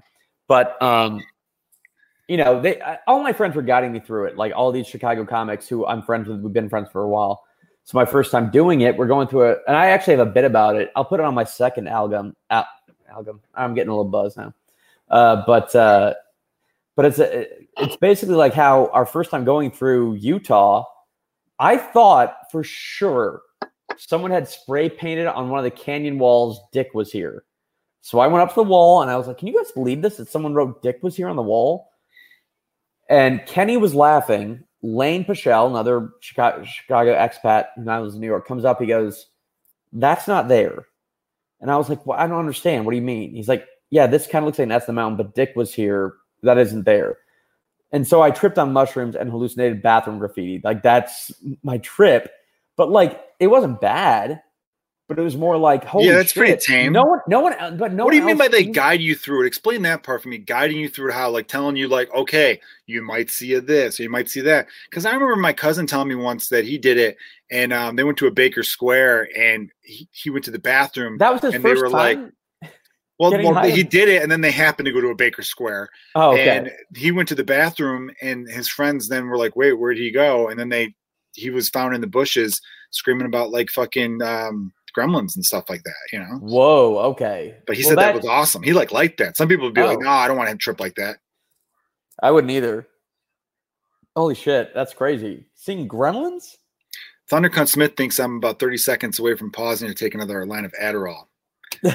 Dude, I am tired, but I'm not. Uh, is my eyes messed up like that? Dude, my hair is all crazy right now too. Dude, no, I, I scheduled a haircut for Monday, man. Holy shit. Like, this is necessary, man. As a balding dude, as a guy who's losing up top, you can't have it be this long. Are, are you balding, man? You know that. Come on now. Hold on, my mic cord fell out. There we go. My mic cord's back in. Um, I, But didn't know this. that, but you, you're holding it together pretty well. I'll say this about mushrooms, though. Uh, when it's great, it's incredible. And when it's bad, woo, it's bad. So it's like pizza. You got you you got to go in with the right mindset, and that's what people always say. And the advice I was given: be in nature, be with people you trust. You'll be all right. It's a good call. It's a good call. Yeah, man. Um, I, I know, like, I know the whole crew of comedi- comedians. I can't talk right now either. The whole crew of, I was going to say comics and comedians and like combine the word. That whole crew, those dudes are awesome. I love those guys. They're all good friends of mine too. They've never invited me on any of these though. So fuck them all. By the way, Aaron I, Weaver, I was inviting off. you. so now- DeForest, Drake, uh, who else? Uh, Cameron Gillette, Weaver. Joxy. I already mentioned Weaver. The whole Nature Boys is what I'm calling you guys because So when I lived in LA, Lane They was Lane, those two boys Lane. who are very fun. Simmons McDavid, he's probably part of that crew. Um, all of you guys, they would do these things where they're like, "Hey, let's go out into like the Joshua Tree and then like take acid while like looking up at stars." And then I'm like, "Why don't I get invited to that? You don't think I want to, you know, get in contact with the spiritual world while being chased by a coyote? You think? Yeah. Would you do now? Let me ask you this question on the real. Would you do speakeasy softball if we did some speakeasy anti-coronavirus softball, but no one has to know about it except the people who play? All right, all right. Background for some people here. Joe Joe Fernandez has an annual softball game on his birthday, which is usually Memorial Day weekend, and and then he has Fourth of July, and I think you did Labor Day too. So Joe's a big fan of playing softball with everyone. I played the first two times and was very well behaved. Then I played a game in which I was throwing bats and telling everyone I hated their guts and wanted them to die. Um, pretty sure that's what happened. Um, tried to start fights with several people, uh, and then I said I'm never coming back again which I hadn't since. That was my last appearance. No, I know. I used to invite you, and then I never heard back from you. So I was like, yeah. like, well, I stopped going, and you, you know, I was, I was invited, and I just I felt like if I went back to it, everyone would be like, "Oh, is he gonna, is he gonna freak out?" You know, like the first time I, I fly out weekly to the left fielder, people are gonna be like, "Oh, he's gonna throw the bat." I didn't want that, you know. And now I think I'm gonna come back because I don't think the people who I saw you you shared a group picture, and half the people in the group picture they don't deserve to have fun ever. So I'm gonna come back just to put them on edge. So they're like, you know, they flinch. Those people. You ever see those people? You ever hang out with one of those people? You do one of those those fuckers, and they go, oh, you know? yeah, yeah. So, so I'm gonna do. I'm gonna fucking. I'm gonna be a terrorize. To be I'm fair, though, when people, when that people do that thing, you should flinch though. I, like- I mean, like that's kind of funny. It's like and then you- Survival Oh, you flinch. It's like yeah, because you looked like you were going to hit me. Why would I not flinch? Only the psycho would not flinch if someone gets like that close to them. Yeah, yeah, Like like, that right there, someone I watching should the have been like, exact "Ah." move. I made the exact moment movement that it looks like I'm going to punch you, and you flinched like I was going to punch you. What are you fucking crazy? I didn't flinch on that one because that looked like a shit punch, man. When you coming in low like this, who comes in like that, man? Well, I was moving, me like, I was moving overhand right, now that, dude. Now that I'm like, you know, I'm on an angle, my so computer's charged. You gotta like, you gotta fucking throw the hips into a good fucking jab shot, dude. Uh, watch some videos by Terence McKenna for accurate discussions on mushroom trips. Oh, well, thank you very much for that, Ron Grant. Antifa uh, at a charity um, softball game has potentials a bit. That does. wait, why. Antifa. I mentioned um, acting like Antifa because I, I Oh, said I was gonna, I was going to terrorize Antifa being a Ah, terrorist okay, group okay. now.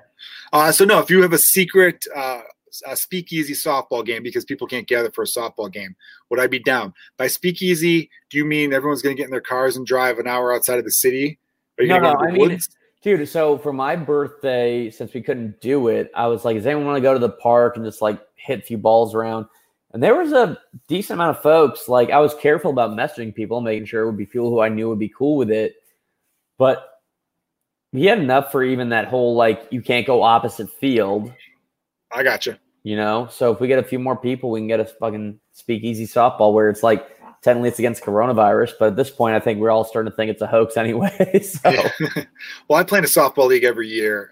By the way, it's not a hoax. My wife's a nurse. Trust me, coronavirus. No, no, no. I don't think I it know. I know, I know. I don't mean Um, to fuck around about, but I'm just saying, like the fact that it has not been in the news at all now because of everything that's going on. Dude, the media like, sucks, man. That's the one thing that I love that the left and the right agree on. You know, like uh, the media sucks sides, ass dude. at like the left and the right will both be like, yeah, the media blows, but it's funny in what ways, you know? It's Yeah. funny, like the whole. uh So the WTO released information that they've already backtracked on because they weren't clear in Oh, like text. WHO. WHO, I'm sorry, I don't know what the WTO is. The WHO, World Health Organization, said, all right, this part might not be funny, Thundercunt. Uh, the World Health Organization said, like, asymptomatic people aren't spreading it the way we thought they were, or whatever. And um, the other, the, I guess the thing is, like, well, they're not, asymptomatics means they, they haven't showed the symptoms yet, but in the first 24, I don't know, other doctors are saying, well, that's not exactly what the fuck it is. You're kind of like misleading with that. Anyway, so all the people I know who thought coronavirus was bullshit, who when the WTO was saying stuff like, "No, this is What real," WTO? You keep saying WTO. It's I don't know why I keep saying WTO. That's weird. What is that? All right, WHO. WTO, entertaining America. Uh, I don't know what it is. WHO. So when they Yeah. first came out and said stuff that went against the narrative of coronavirus is a hoax. Those people were like, "Fuck the WHO. We shouldn't. We shouldn't give them any money. They're bullshit." Blah blah blah. Then the WHO comes out and gives them information they like. Now they're quoting them, going, "See, the WHO said this." I'm like, "Well, I thought they were full of shit six weeks ago." That's the part I can't stand, and that is a lot of media bullshit where they do kind of play up both sides. You're right. MSNBC every day had like the death count in the virus or the number of cases in the corner so it'd be like over, you know, 1.4 million and like, you know, 99,000, 100,000. Then as soon as the protest started, that graphic went away. Yeah. I mean, they barely mention anymore. So that part, like, I understand why the average person's like, yeah, why the fuck the media? This is sensational bullshit. It's to get you to watch. Yeah. That's why that show with Olivia Munn, that newsroom show, I did like because in like the first or second episode, they said the government, you know, created the airwaves. They did. You know, that's back when the government, I think, did a lot of really cool shit. Um, like the government had a good few decades there. I don't even know if people realize this though. 40s, won World War II, fought Nazis, ended that shit. Yeah. 50s, in the 50s, interstate highways. We fucking built the highway system in the 50s, dude. 60s, going up into space, satellites, which satellite technology is why we're able to do this right now, and cell phones and all that. So the government had a fucking kick-ass run there. And um, so like what the fuck was I talking about? um no, Olivia Munn. So in that show, oh, yeah. talk about Jeff Daniels' Oh, character no. says during the news. So the uh, the fucking government gave the airwaves to the public, but there was a condition that you would have to give the news. You'd have to keep people informed and let them know what's happening in the world. And that's why they would do like tests of the emergency broadcast system in case there was an emergency. They would just take over and be like, "Hey, shit's bad. Go fucking hide." You know, like that's how they would do it. And instead, they fucking were like, "Well, we're going to show commercials and make money." So then they started competing. They should have made it a rule that you have to show the news commercial free, meaning that if you really want people to watch you, you have to be the most accurate. It can't be like Well- fucking flashy. You watch you watch all this stuff and they all play to their bases to get them to watch. And that's then why like also- fucking everyone hates media. You know, there's the FDA for food where they give grades on meat. It's like this is F grade meat, this is A grade. Like they should do that for the media. Where By the way, like, Thundercunt's right. Thundercunt's right. It's already go it's spiking in Arizona and Florida right now. Thundercunt. Dude. Sorry, go ahead. He, no, but Coronavirus. Came in, hot at us, and now he's like my favorite person of all time. How did that happen? I don't know, man. If only we could make this kind of progress in the real world. This is why, you know, I think I think we're gonna make the world a better place one Thundercunt at a time. I really believe that. Is that a quote from League of Their Own? I think it is. Um, no, I think there- there said should be- after fear itself, you know. But there should be a uh, watchdog group or something that's like the way the FDA grades meat, grade media on terms of accuracy and facts. And there are going to be people who don't believe it, obviously, but like have Carl Bernstein and a bunch of other respected journalists be on the panel. And that way it'll be like, here are the people who had provided the most. This is the guy who brought down Watergate. This is the other person who did this, that, and the other. Real credentials that people are like, I know what that is. I trust that person to be like, hey, this news media organization is at best a C, Yeah. if not an F, you know? I mean, I mean, there's some independent watch groups that try to do some stuff, and you know, Snopes was big for a little bit, and then some people thought they were like leaning one way, and and then there's some other like you know factcheck.orgs and I dot love orgs. factcheck.org. Yeah, I like a dot org because that's you know dot com. Com stands for commercial. Dot org you can't make money off of it. They just want to get the information out.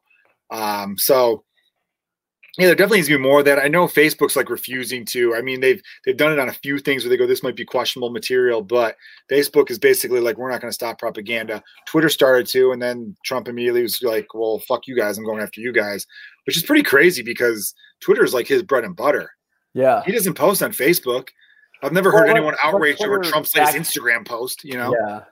Twitter, I mean, like, him, them fact checking him pissed him off. So, you know, like, yeah, because they never did that before, but they only just started that policy like a week or two before, I think. well, so here's the thing there was someone who was posting the president's tweets as their own, and they got fact checked, and I think they got caught on that shit, you know? Yeah, That, like, it was like, hang on, I'm getting flagged, and the president isn't.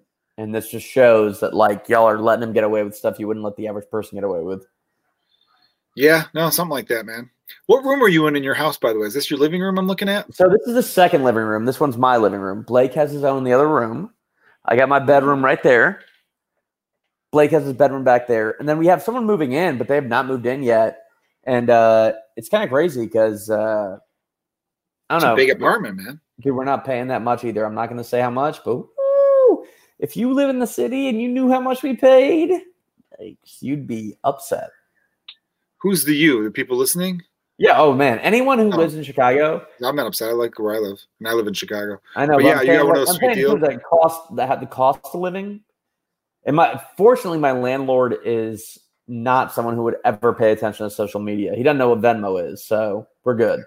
Nice. But if he knew how much of a discount he was giving us, uh, Probably a building that's been in his family forever, and he paid it off a long time ago, and he doesn't. that hundred percent is what it is. Yeah, There's no way we should get away with what we're. We live in it. We live in a further north neighborhood by Loyola University. I'm not going to say specifically. Maybe Thunder Cunt's going to come You just here. did, by the way. You just did. You said you just said you live by Loyola University. I'm No, but say no, neighborhood. there's, there's Rogers Park. There's I live by the United Center. I'm not going to tell you where. Like, what Yeah. the fuck? Um, yeah, you live in a north side neighborhood. Yeah, Rudy Ascott, who I mentioned earlier, him and I had an apartment together like in 2011. That was a three bedroom. That the middle bedroom we just took as an office, and it had two bathrooms. One was just the toilet, you know, it's like a half bath, I guess they'd call that. Uh, and that was for just um, shitting. Now you could because the other one had the shower, so you, Yeah, could, yeah. you couldn't shit in the bathroom that had the shower. That was pee only, and you shower. And then the other bathroom that didn't have a shower, you that was the shit room. You can pee in the shit room, but you can't shit in the pee room because we're smart like that. that's and my uh, favorite uh, Monica and Brandy song. Oh yeah, for sure. You know, I thought you were gonna do like the whole Chris Rock "No Sex in the Champagne Room" song. Oh, that's true too. That could have been a reference. Eric I think West I heard. I think I heard the boy is mine, huh? Eric West chimed in saying, "Looks better than my apartment for sure." Well, Eric West, you I hope you're not dumb enough like Joe Fernandez to tell the internet where he lives. Uh, don't worry, that guy know. It's fucking even that. that I'm not someone of Value people. anyway. It'd be different if I was like, if there was any reason for someone to be like, now I know where he lives, but there isn't any reason why anyone would care where I live. No, there really isn't. Um, hello, man. That fucking Astros blanket might be fun to swipe. Uh, no, dude, Oh, we had a, we had a sick. Apartment. I'll tell you what it is because uh, this was in 2011. The apartment we had again, it was three bedroom, two toilets. Uh, I think I had garage access. There was a, like a you know garage, and um, I don't think I ever parked in it though. But it was it was a sweet deal. And I think we had free washer and dryer in the in the basement too, so we didn't have to like do coin laundry. No, we didn't actually because he used to go to the laundry mat place, and I would take mine over to my parents' house as a 26 year old or something. But uh, we were paying 1050, dude, three bedroom, 1050, and it was uh, walking distance to the blue line, right oh, by a paying- jewel. okay, yeah, yeah, yeah. That's a good question. That was back when though. That was- How long? 2011, paying 1050, See, that's the thing. We're not that far off right now. So and that's in 2020. Fucking Yeah. nine years later, dude, that's a steal, man. Don't ever leave that place, man. No. Who's the person moving in? It's only going to make your rent even cheaper. So I guess Anyone I know? say. No, yeah, he's a, he's a intern at comedy bar. He like does. I don't know. Blake, is it okay for me to say who is moving in here? Okay, Matt Mitchell. He's a good dude. He's like 21. What's odd is that he's a 21 year old, but I think he's more tame than both me and Blake, and that's kind of interesting. well, you two are alcoholics. and we No, I mean I'll never forget. There was used to fuck a lot. I'm back in the sure everyone. I mean, Chad McDaniels has heard this story. I got into a fight at a bar. Right, uh, last was the last Christmas? Yeah, right before the last Christmas party, the Laugh Last Factory held it. Christmas, I fought a bunch. This dude got fresh with my uh, one of my best friend's girl. There's another song for you, and um, I, I ended up fighting him, and um, not fighting, fighting. I just shoved the dude. I threw him into a high top bar table, and all the stools fell down. And when he got up, I was like, "Let's go!" And then he stood up, and like some couple other people, and it was Oh, just like a little melee. And Wait, uh, you two were there. Tap? Oh yeah, yeah. Yes, the Big City Tap. You were there, and Blake were there. And you guys told me this story, drunk. but I don't remember it. Yeah, Yeah, because that's how drunk you fuck. You and Jonah Jerkins, all three of you were so drunk. You were like, I think a fight happened. People were thrown into your legs. And you guys were like, ah, fucking, all right, can I get another fucking uh, fireball, whatever you drink? Um, I don't know what you do shots of. By the way, Joe Fernandez and I, everyone, tomorrow night, I don't know if it's live. I don't think it's live. We're doing a game that Zany's Comedy Club, Zany Comedy Club, um, is doing a show called Truth or Malort yeah. in which uh, Joe and I will. There's questions, and we either have to truthfully answer or we have to take a shot at Malort. Does now, the Zany those of manager you who aren't- those questions? I think Brian Morton, the general manager Yeah. of Zanies, writes the questions, and we'll ask them. Uh, now, Malort, for those of you listening around the world, is a liqueur that tastes like ass ran over by shit. I don't know. It's a bad combo. Malort's terrible. And about seven or eight years ago, a bunch of hipsters in Chicago tried to make it like a Chicago tradition, and it's not. And I hate when people go, it's a Chicago tradition. Yeah, dating back to 2013. It's not a fucking Yeah. thing. You ask any Chicagoan over the age of 40, that half of them have never heard of the stuff. And the other half that have heard of it are like, yeah, it's garbage. It's a horrible. And the idea was you'd have a friend visiting you from out of town. You go, oh, do a shot of Malort. And they go, oh, I want to try Malort. And then they taste it and go, oh my God, why would you do that to me? I thought we were friends. That was the worst thing I've ever It tasted. It's kind of a good marketing life. campaign, though, to be purposely bad. I have to, and have they to know they're funny about it. And I know the dude Sam Meckling, who like was a higher Yeah, he's great. there, great guy. I like the dude a lot, and I have no problem bashing his product though because it's bad. And Because I'm sorry, they, purpose- Sam. they lean into it, though. That's the thing. They do lean into it, and but I know people that will. Blake is probably one of them because I know I maybe not Blake per se, but Danny Callis always fucking will order it when we go out, and I'm like, would you stop this shit? I, I drink Jameson shots, or if it's not Jameson, it's some other sort of whiskey. And then if we want to get like, I'll do tequila or Jameson as my shots. I will not like anything else. I'm like, what, what am I? And you know, In You a weird way, Malort. like eight. I've, maybe I've done Malort more than Jameson. No, I've done Jameson more, but still, I will say Malort. Once you get used to it, it's not bad. dude no it don't don't do that it's bad it's very fucking bad and i'm gonna i'm gonna tell as much truth as possible so i don't have to fucking drink that shit you know um, yeah, I have a little ticker at the bottom there going support Joe's comedy on Patreon. Everyone that's patreon.com, patreon.com slash Joe Kilgallen for bonus content exclusive to the supporters. I was mentioning my album, my next, my third album is coming out um, in a couple weeks. You know what I'm proud of though, Joe? My Yeah. last album came out, Can't Complain, came out June 20th, 2019. This one is coming out June, I believe, 18th or 19th. I'm dou- I'll double check. 2020. That means I'll have two two albums within a calendar year, How? But how? do you- and raising two children as a stay-at-home dad during the day, and only getting about four hours sleep during that year. I was When I start like getting seven hours sleep again, which I've been doing, but there's no comedy, it's over for you motherfuckers. You guys won't be able to compete with my comedy. But I mean, Retire. How, Sorry, how- Joe, like ahead. how is your memory able to like I I have a hard time remembering a 10 minute set in general. And like for my album, I had to like practice over and over just to make sure like fuck, Well, I I forget how mean- this joke goes. Like my memory is so bad that I have to rehearse shit over and over to not fuck it up. Well, it's like you train for it, though. Everyone who's about to film a big thing or record a big thing, you do as many sets as possible going into it because you're ironing things out. So, um, as far as like remembering my stuff, I mean, I'm not the best at it. I always tell a lot of young comedians as a piece of advice, and this goes for anyone in any walk of life. You need someone close to you who has a better memory than you do. It just it goes a long way. It goes a long way to have someone who knows their shit. Marty DeRosa has always been that guy for me. He'll be like, "Hey, why don't you do this joke anymore?" And I'm like, "Oh, because I fucking forgot about it." Um, I don't record my sets. A lot of comedians record every one of their sets on their phone. I I don't do it because I forget. I should be recording my sets. It'd probably help me. It'd be a, benefit. Um, I don't know, man. I just I I think bec- I think I write a lot because I forget a lot. I so I just I I'm I'm not like pushing it. I'm not. Some people are like, man, look at you, workaholic. I'm like, no, I just when the the hour was ready, I didn't have a goal. I didn't say this is coming out in 2019. The next thing's coming out in 2020. I know I'm not going to have. There's a good chance I won't release a fucking hour in 2021. Maybe, hopefully, but there's a good chance I won't because I haven't done comedy the last three months. I've written like maybe two or three new jokes, but I don't know if they're good because I haven't tested them. That's Well, it's kind of hard. That's the thing that's kind of hard is like you're writing jokes, but in a situation where it won't be timely once you're able to do, you know, Luckily, the stuff I've been coming up with um, have, is stuff that it will still be good then. But um, but you know, it's like you as far as people. Here's what I always tell the average person who's not like a they don't like watch stand-up comedy live a lot. The reason Last Comic Standing never took off the way they thought it would, because everyone's like, oh, this could be like what American Idol was to music. Anyone who could sing could just go up there and sing.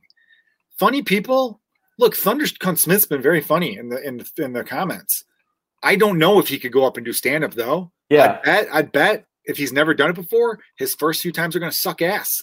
That's just how that goes. Where if you could sing, you could always make someone sing better. But if you have a good voice and I say, hey, let's go do karaoke down the street, You're, you're, gonna, gonna, be good. it. You're gonna crush it. You're gonna be great. Like that's something that you could sing in the shower, you could sing at home, and and you know. But comedy, you need that live audience thing. That's why I've been like, look, if fucking the future of comedy is Zoom, like stand up, I'm not fucking doing it. I'll I, I'll find something else to be into. I'll keep doing podcasts. I'll fucking write scripts, or I'll come up with I like will say, fun no, show that- ideas. That said, in terms of um, Zoom shows, so I only have done a couple. I saw one of the ones you did. Oh, for real? Which one? I went the Cole's open mic. I popped in. Dude, and I had so much my face was that. gone though. I didn't. I didn't. I did. I kept it so people couldn't see my face, but my name was there. So I'm like, oh, you idiot. Um, and you, you were, you made me laugh. You had a joke which made me laugh. So I- that, that was where I did the stepsister porn one, Yeah. and then the at-home workout one because those are ones that I don't know if they'll play, but after this is all done, but it was uh, it was in a weird way. The thing about doing those Zoom shows is that you're like, oh, I don't have to worry about people waiting for someone to laugh or not, and then being thrown off by them not laughing. I'm like, I can focus on the joke and performing it as best I can and not being like, oh, I was thrown. I thought that would get a laugh, and then suddenly you're thrown off. You know, I mean, like you know how all it takes is a little thing of like how you thought that joke would go to fuck you up, and that can't happen with a Zoom thing. You're like, all right, I can just focus on delivering this as well as I can. I know that sounds weird to say, but like, there's it's obviously less pressure because people could even do this. This means laughter in the I, I get. I mean, it's less pressure because no one's. Yeah, I, I hear you because you're not you're not expected to kill. But isn't the pressure part of the fun of doing live stand up comedy?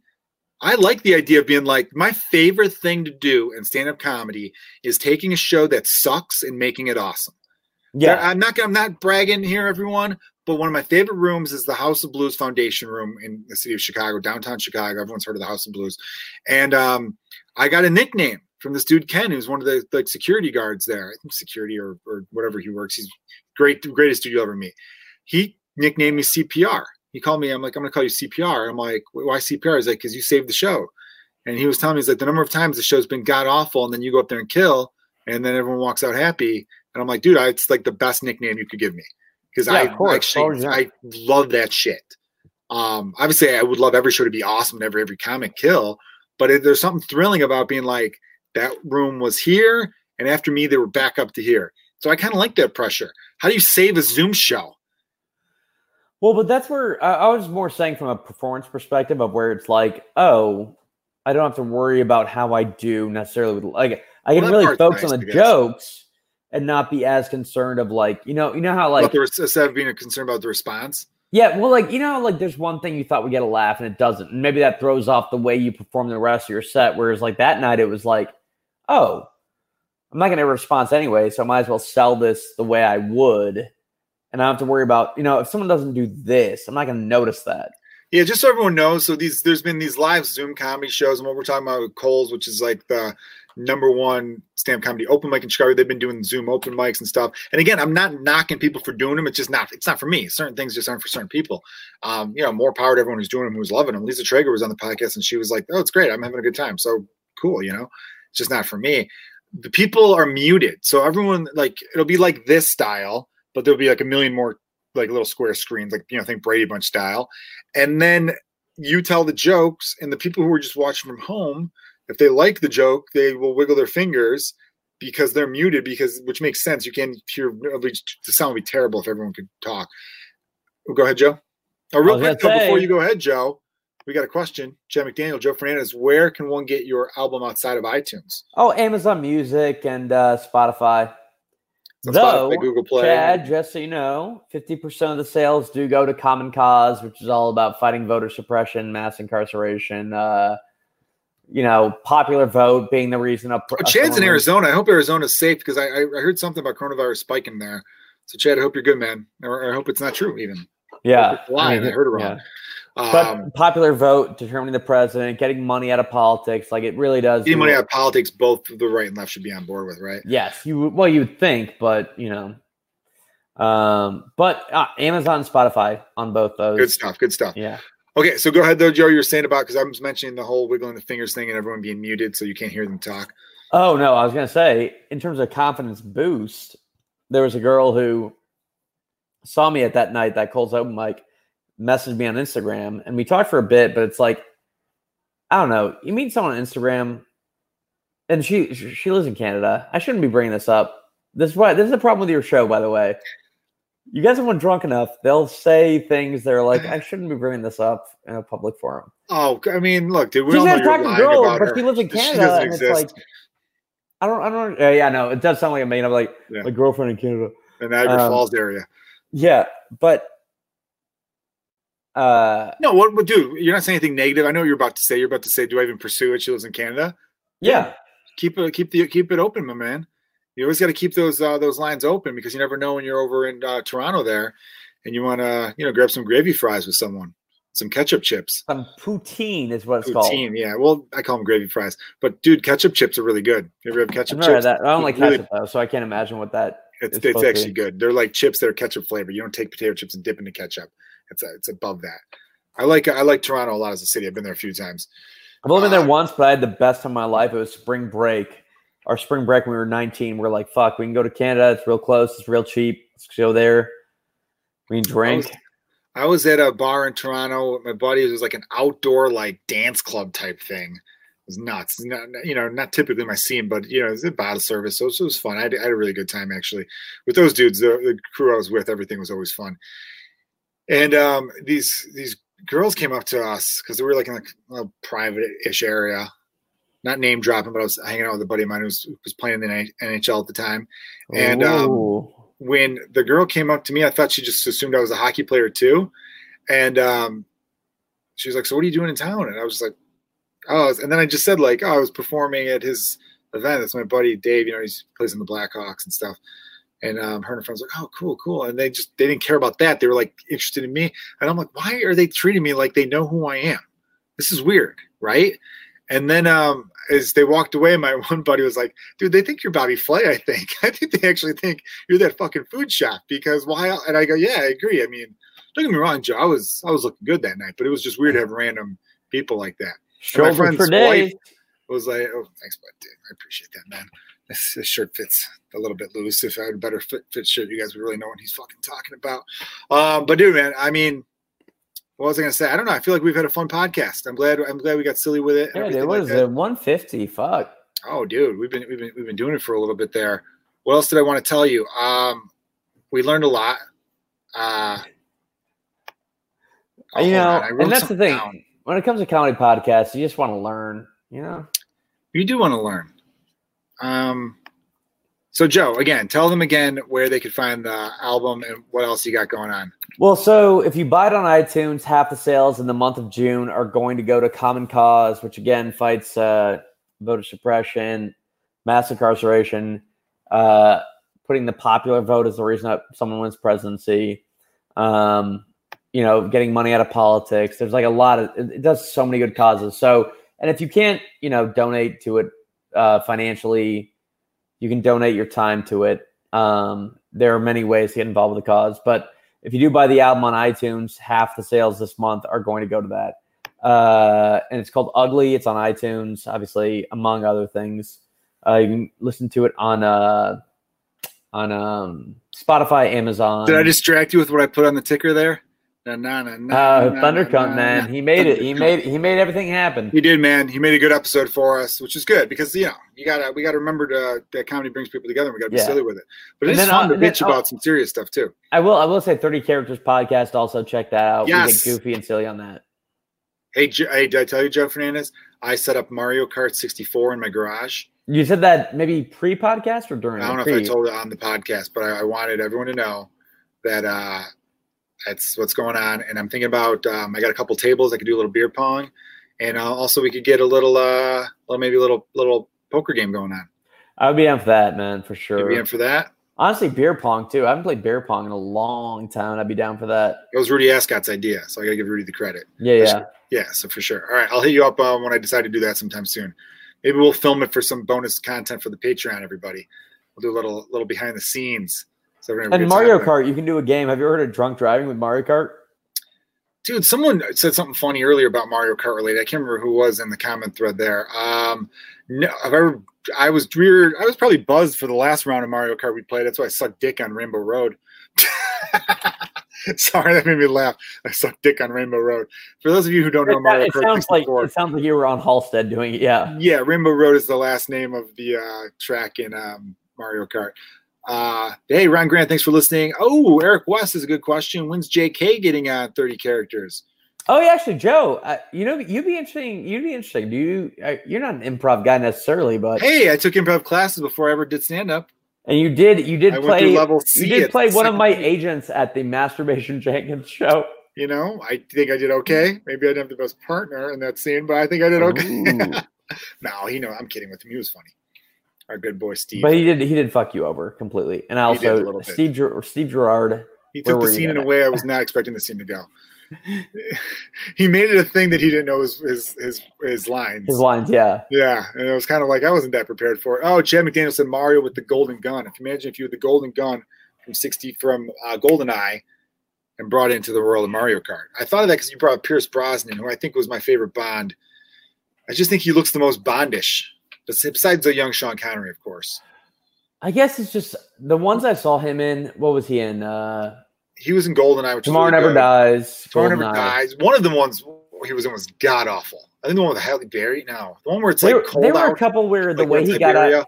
The, there, there were a couple where the way he got out of it, it was like, all right, so the guy, the goon, was standing too close to you, so you grabbed his gun and shot everybody. Like, come on, we gotta have, we gotta be at least be clever about how we get out of these situations. Yeah, know? but you can't blame Pierce for that, man.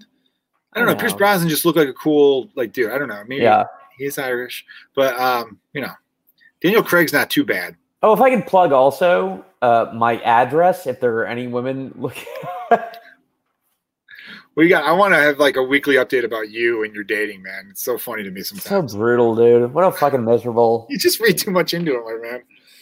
It's probably true, dude. Don't put Venmo. Put enjoy yourself. Enjoy yeah. yourself, Joe. You got a number one comedy album. Yeah. And once you're number one, you're always number one. Even though I think you're number four now, you're still you're number one for a long time, for a good three, four days there, competing with the likes of Jim G- Jim Gaffigan, Weird Al Yankovic, Kevin Hart, John Mulaney. Those dudes always have fucking tons of albums up there. Yeah. And like you, I dude, so that's pretty fucking awesome. Yeah, it's cool. And it's yeah. good. More importantly, that's good. I've heard the album. It's very, very good. Thank Everyone, you. I, if you like silly, off the wall humor that also makes great points and is really well written while seeming like it's just that's what I like. I like people who who's like you, Marty. Like there's some, there's people who could be real silly up there and make it seem like oh we're just hanging out, but there's like you got points and it's like it's well written too. You're like you know what I mean. It's not just I don't know because you know there's some like what am I trying to say? Like T.J. Miller was a comic who I was like I like to stand up, but his stuff was just like silly, silly. But there was never there was never like a twist where it's like oh shit, he just made a point about the military industrial complex. You know what yeah, I mean? Or something yeah. like that. But I feel like you could sneak that in there, and um, and Marty's great at doing that, and and I'm sure there's a handful of other comics I'm not mentioning right now or just forgetting too, but they deserve to be noted for that too. That's a fun style. I always kind of like that style. I wish I had a little yeah. bit more of that. I mean, I don't know. Your mass shooter joke, man, stuck with me. They're never handsome. Oh, the mass shooting joke, yeah. That's, that's a true. that's a good bit, dude. A lot of uggos out there doing heinous shit, man yeah, Chad McDaniel, you're right, dude. The Chicago comedy scene is amazing. You did find it at the right time, and um, hopefully we could get a little tour going. Maybe we do a little, you know, fucking me and Marty and a few of the guys uh, and gals from the podcast that you've listened to over the years. And we could do a little mini tour and hit through up, uh, get through Arizona, man. Be great. Or if you ever come out to Chicago, Chad, you know the tickets are on us. All right, man. Listen, everyone, everyone watching on YouTube and Facebook, People of Comedy Network. We gave James Webb a shout out, but we can't give him enough credit, man. He's doing a great thing here. Yeah, a lot of awesome live podcasts. Also, he's been hitting the streets, covering the protests. Um, and, and doing it in a really cool way because you feel like the media is not really showing you what exactly is going on and it's cool to see someone on the on the actual ground and letting you know yeah. what's happening in a city like Chicago that's happening throughout cities across America. I'll be so honest, Joe. I got drunk by the way during this whole thing, man. I'm fucking. I could tell, man. I could tell your eyes are getting a little loose. I'm not. I'm not nearly where you are. I only had a few cans over here, so you actually had the hard stuff, which was the right way. I'm not good at judging when it comes to liquor and pouring it myself. I thought it was a steep pour, man. I told you, you look at you are holding it like you never held something. Before. Yeah. All right, everyone. Thanks, uh, everyone who's listening on um, uh, YouTube. I got a new stand-up clip popping tomorrow. It's another bonus uh, clip from the special. The special is called "I Didn't Say Anything Bad." I got another little clip for you, and then um, the album's coming out June 19th or 18th, June 18th. It's a Thursday. June 18th is Thursday. I'm pretty sure it's June 18th. Uh, so check that out. I didn't say anything bad. It'll be on uh, all over the place. I'll share. I'll share the album cover that I made myself, you guys could tell me if I should have went with a pro. All right, you guys are great. Thanks for listening to. Dude, thanks for having me on, Joe. Joe Kilgallen podcast. Everyone support Joe Fernandez and buy his uh, buy his fucking album. It goes to a good cause and it helps him um, afford a shirt. All right, I love you guys. I appreciate having on, man. Thank you. See you, dude. Bye.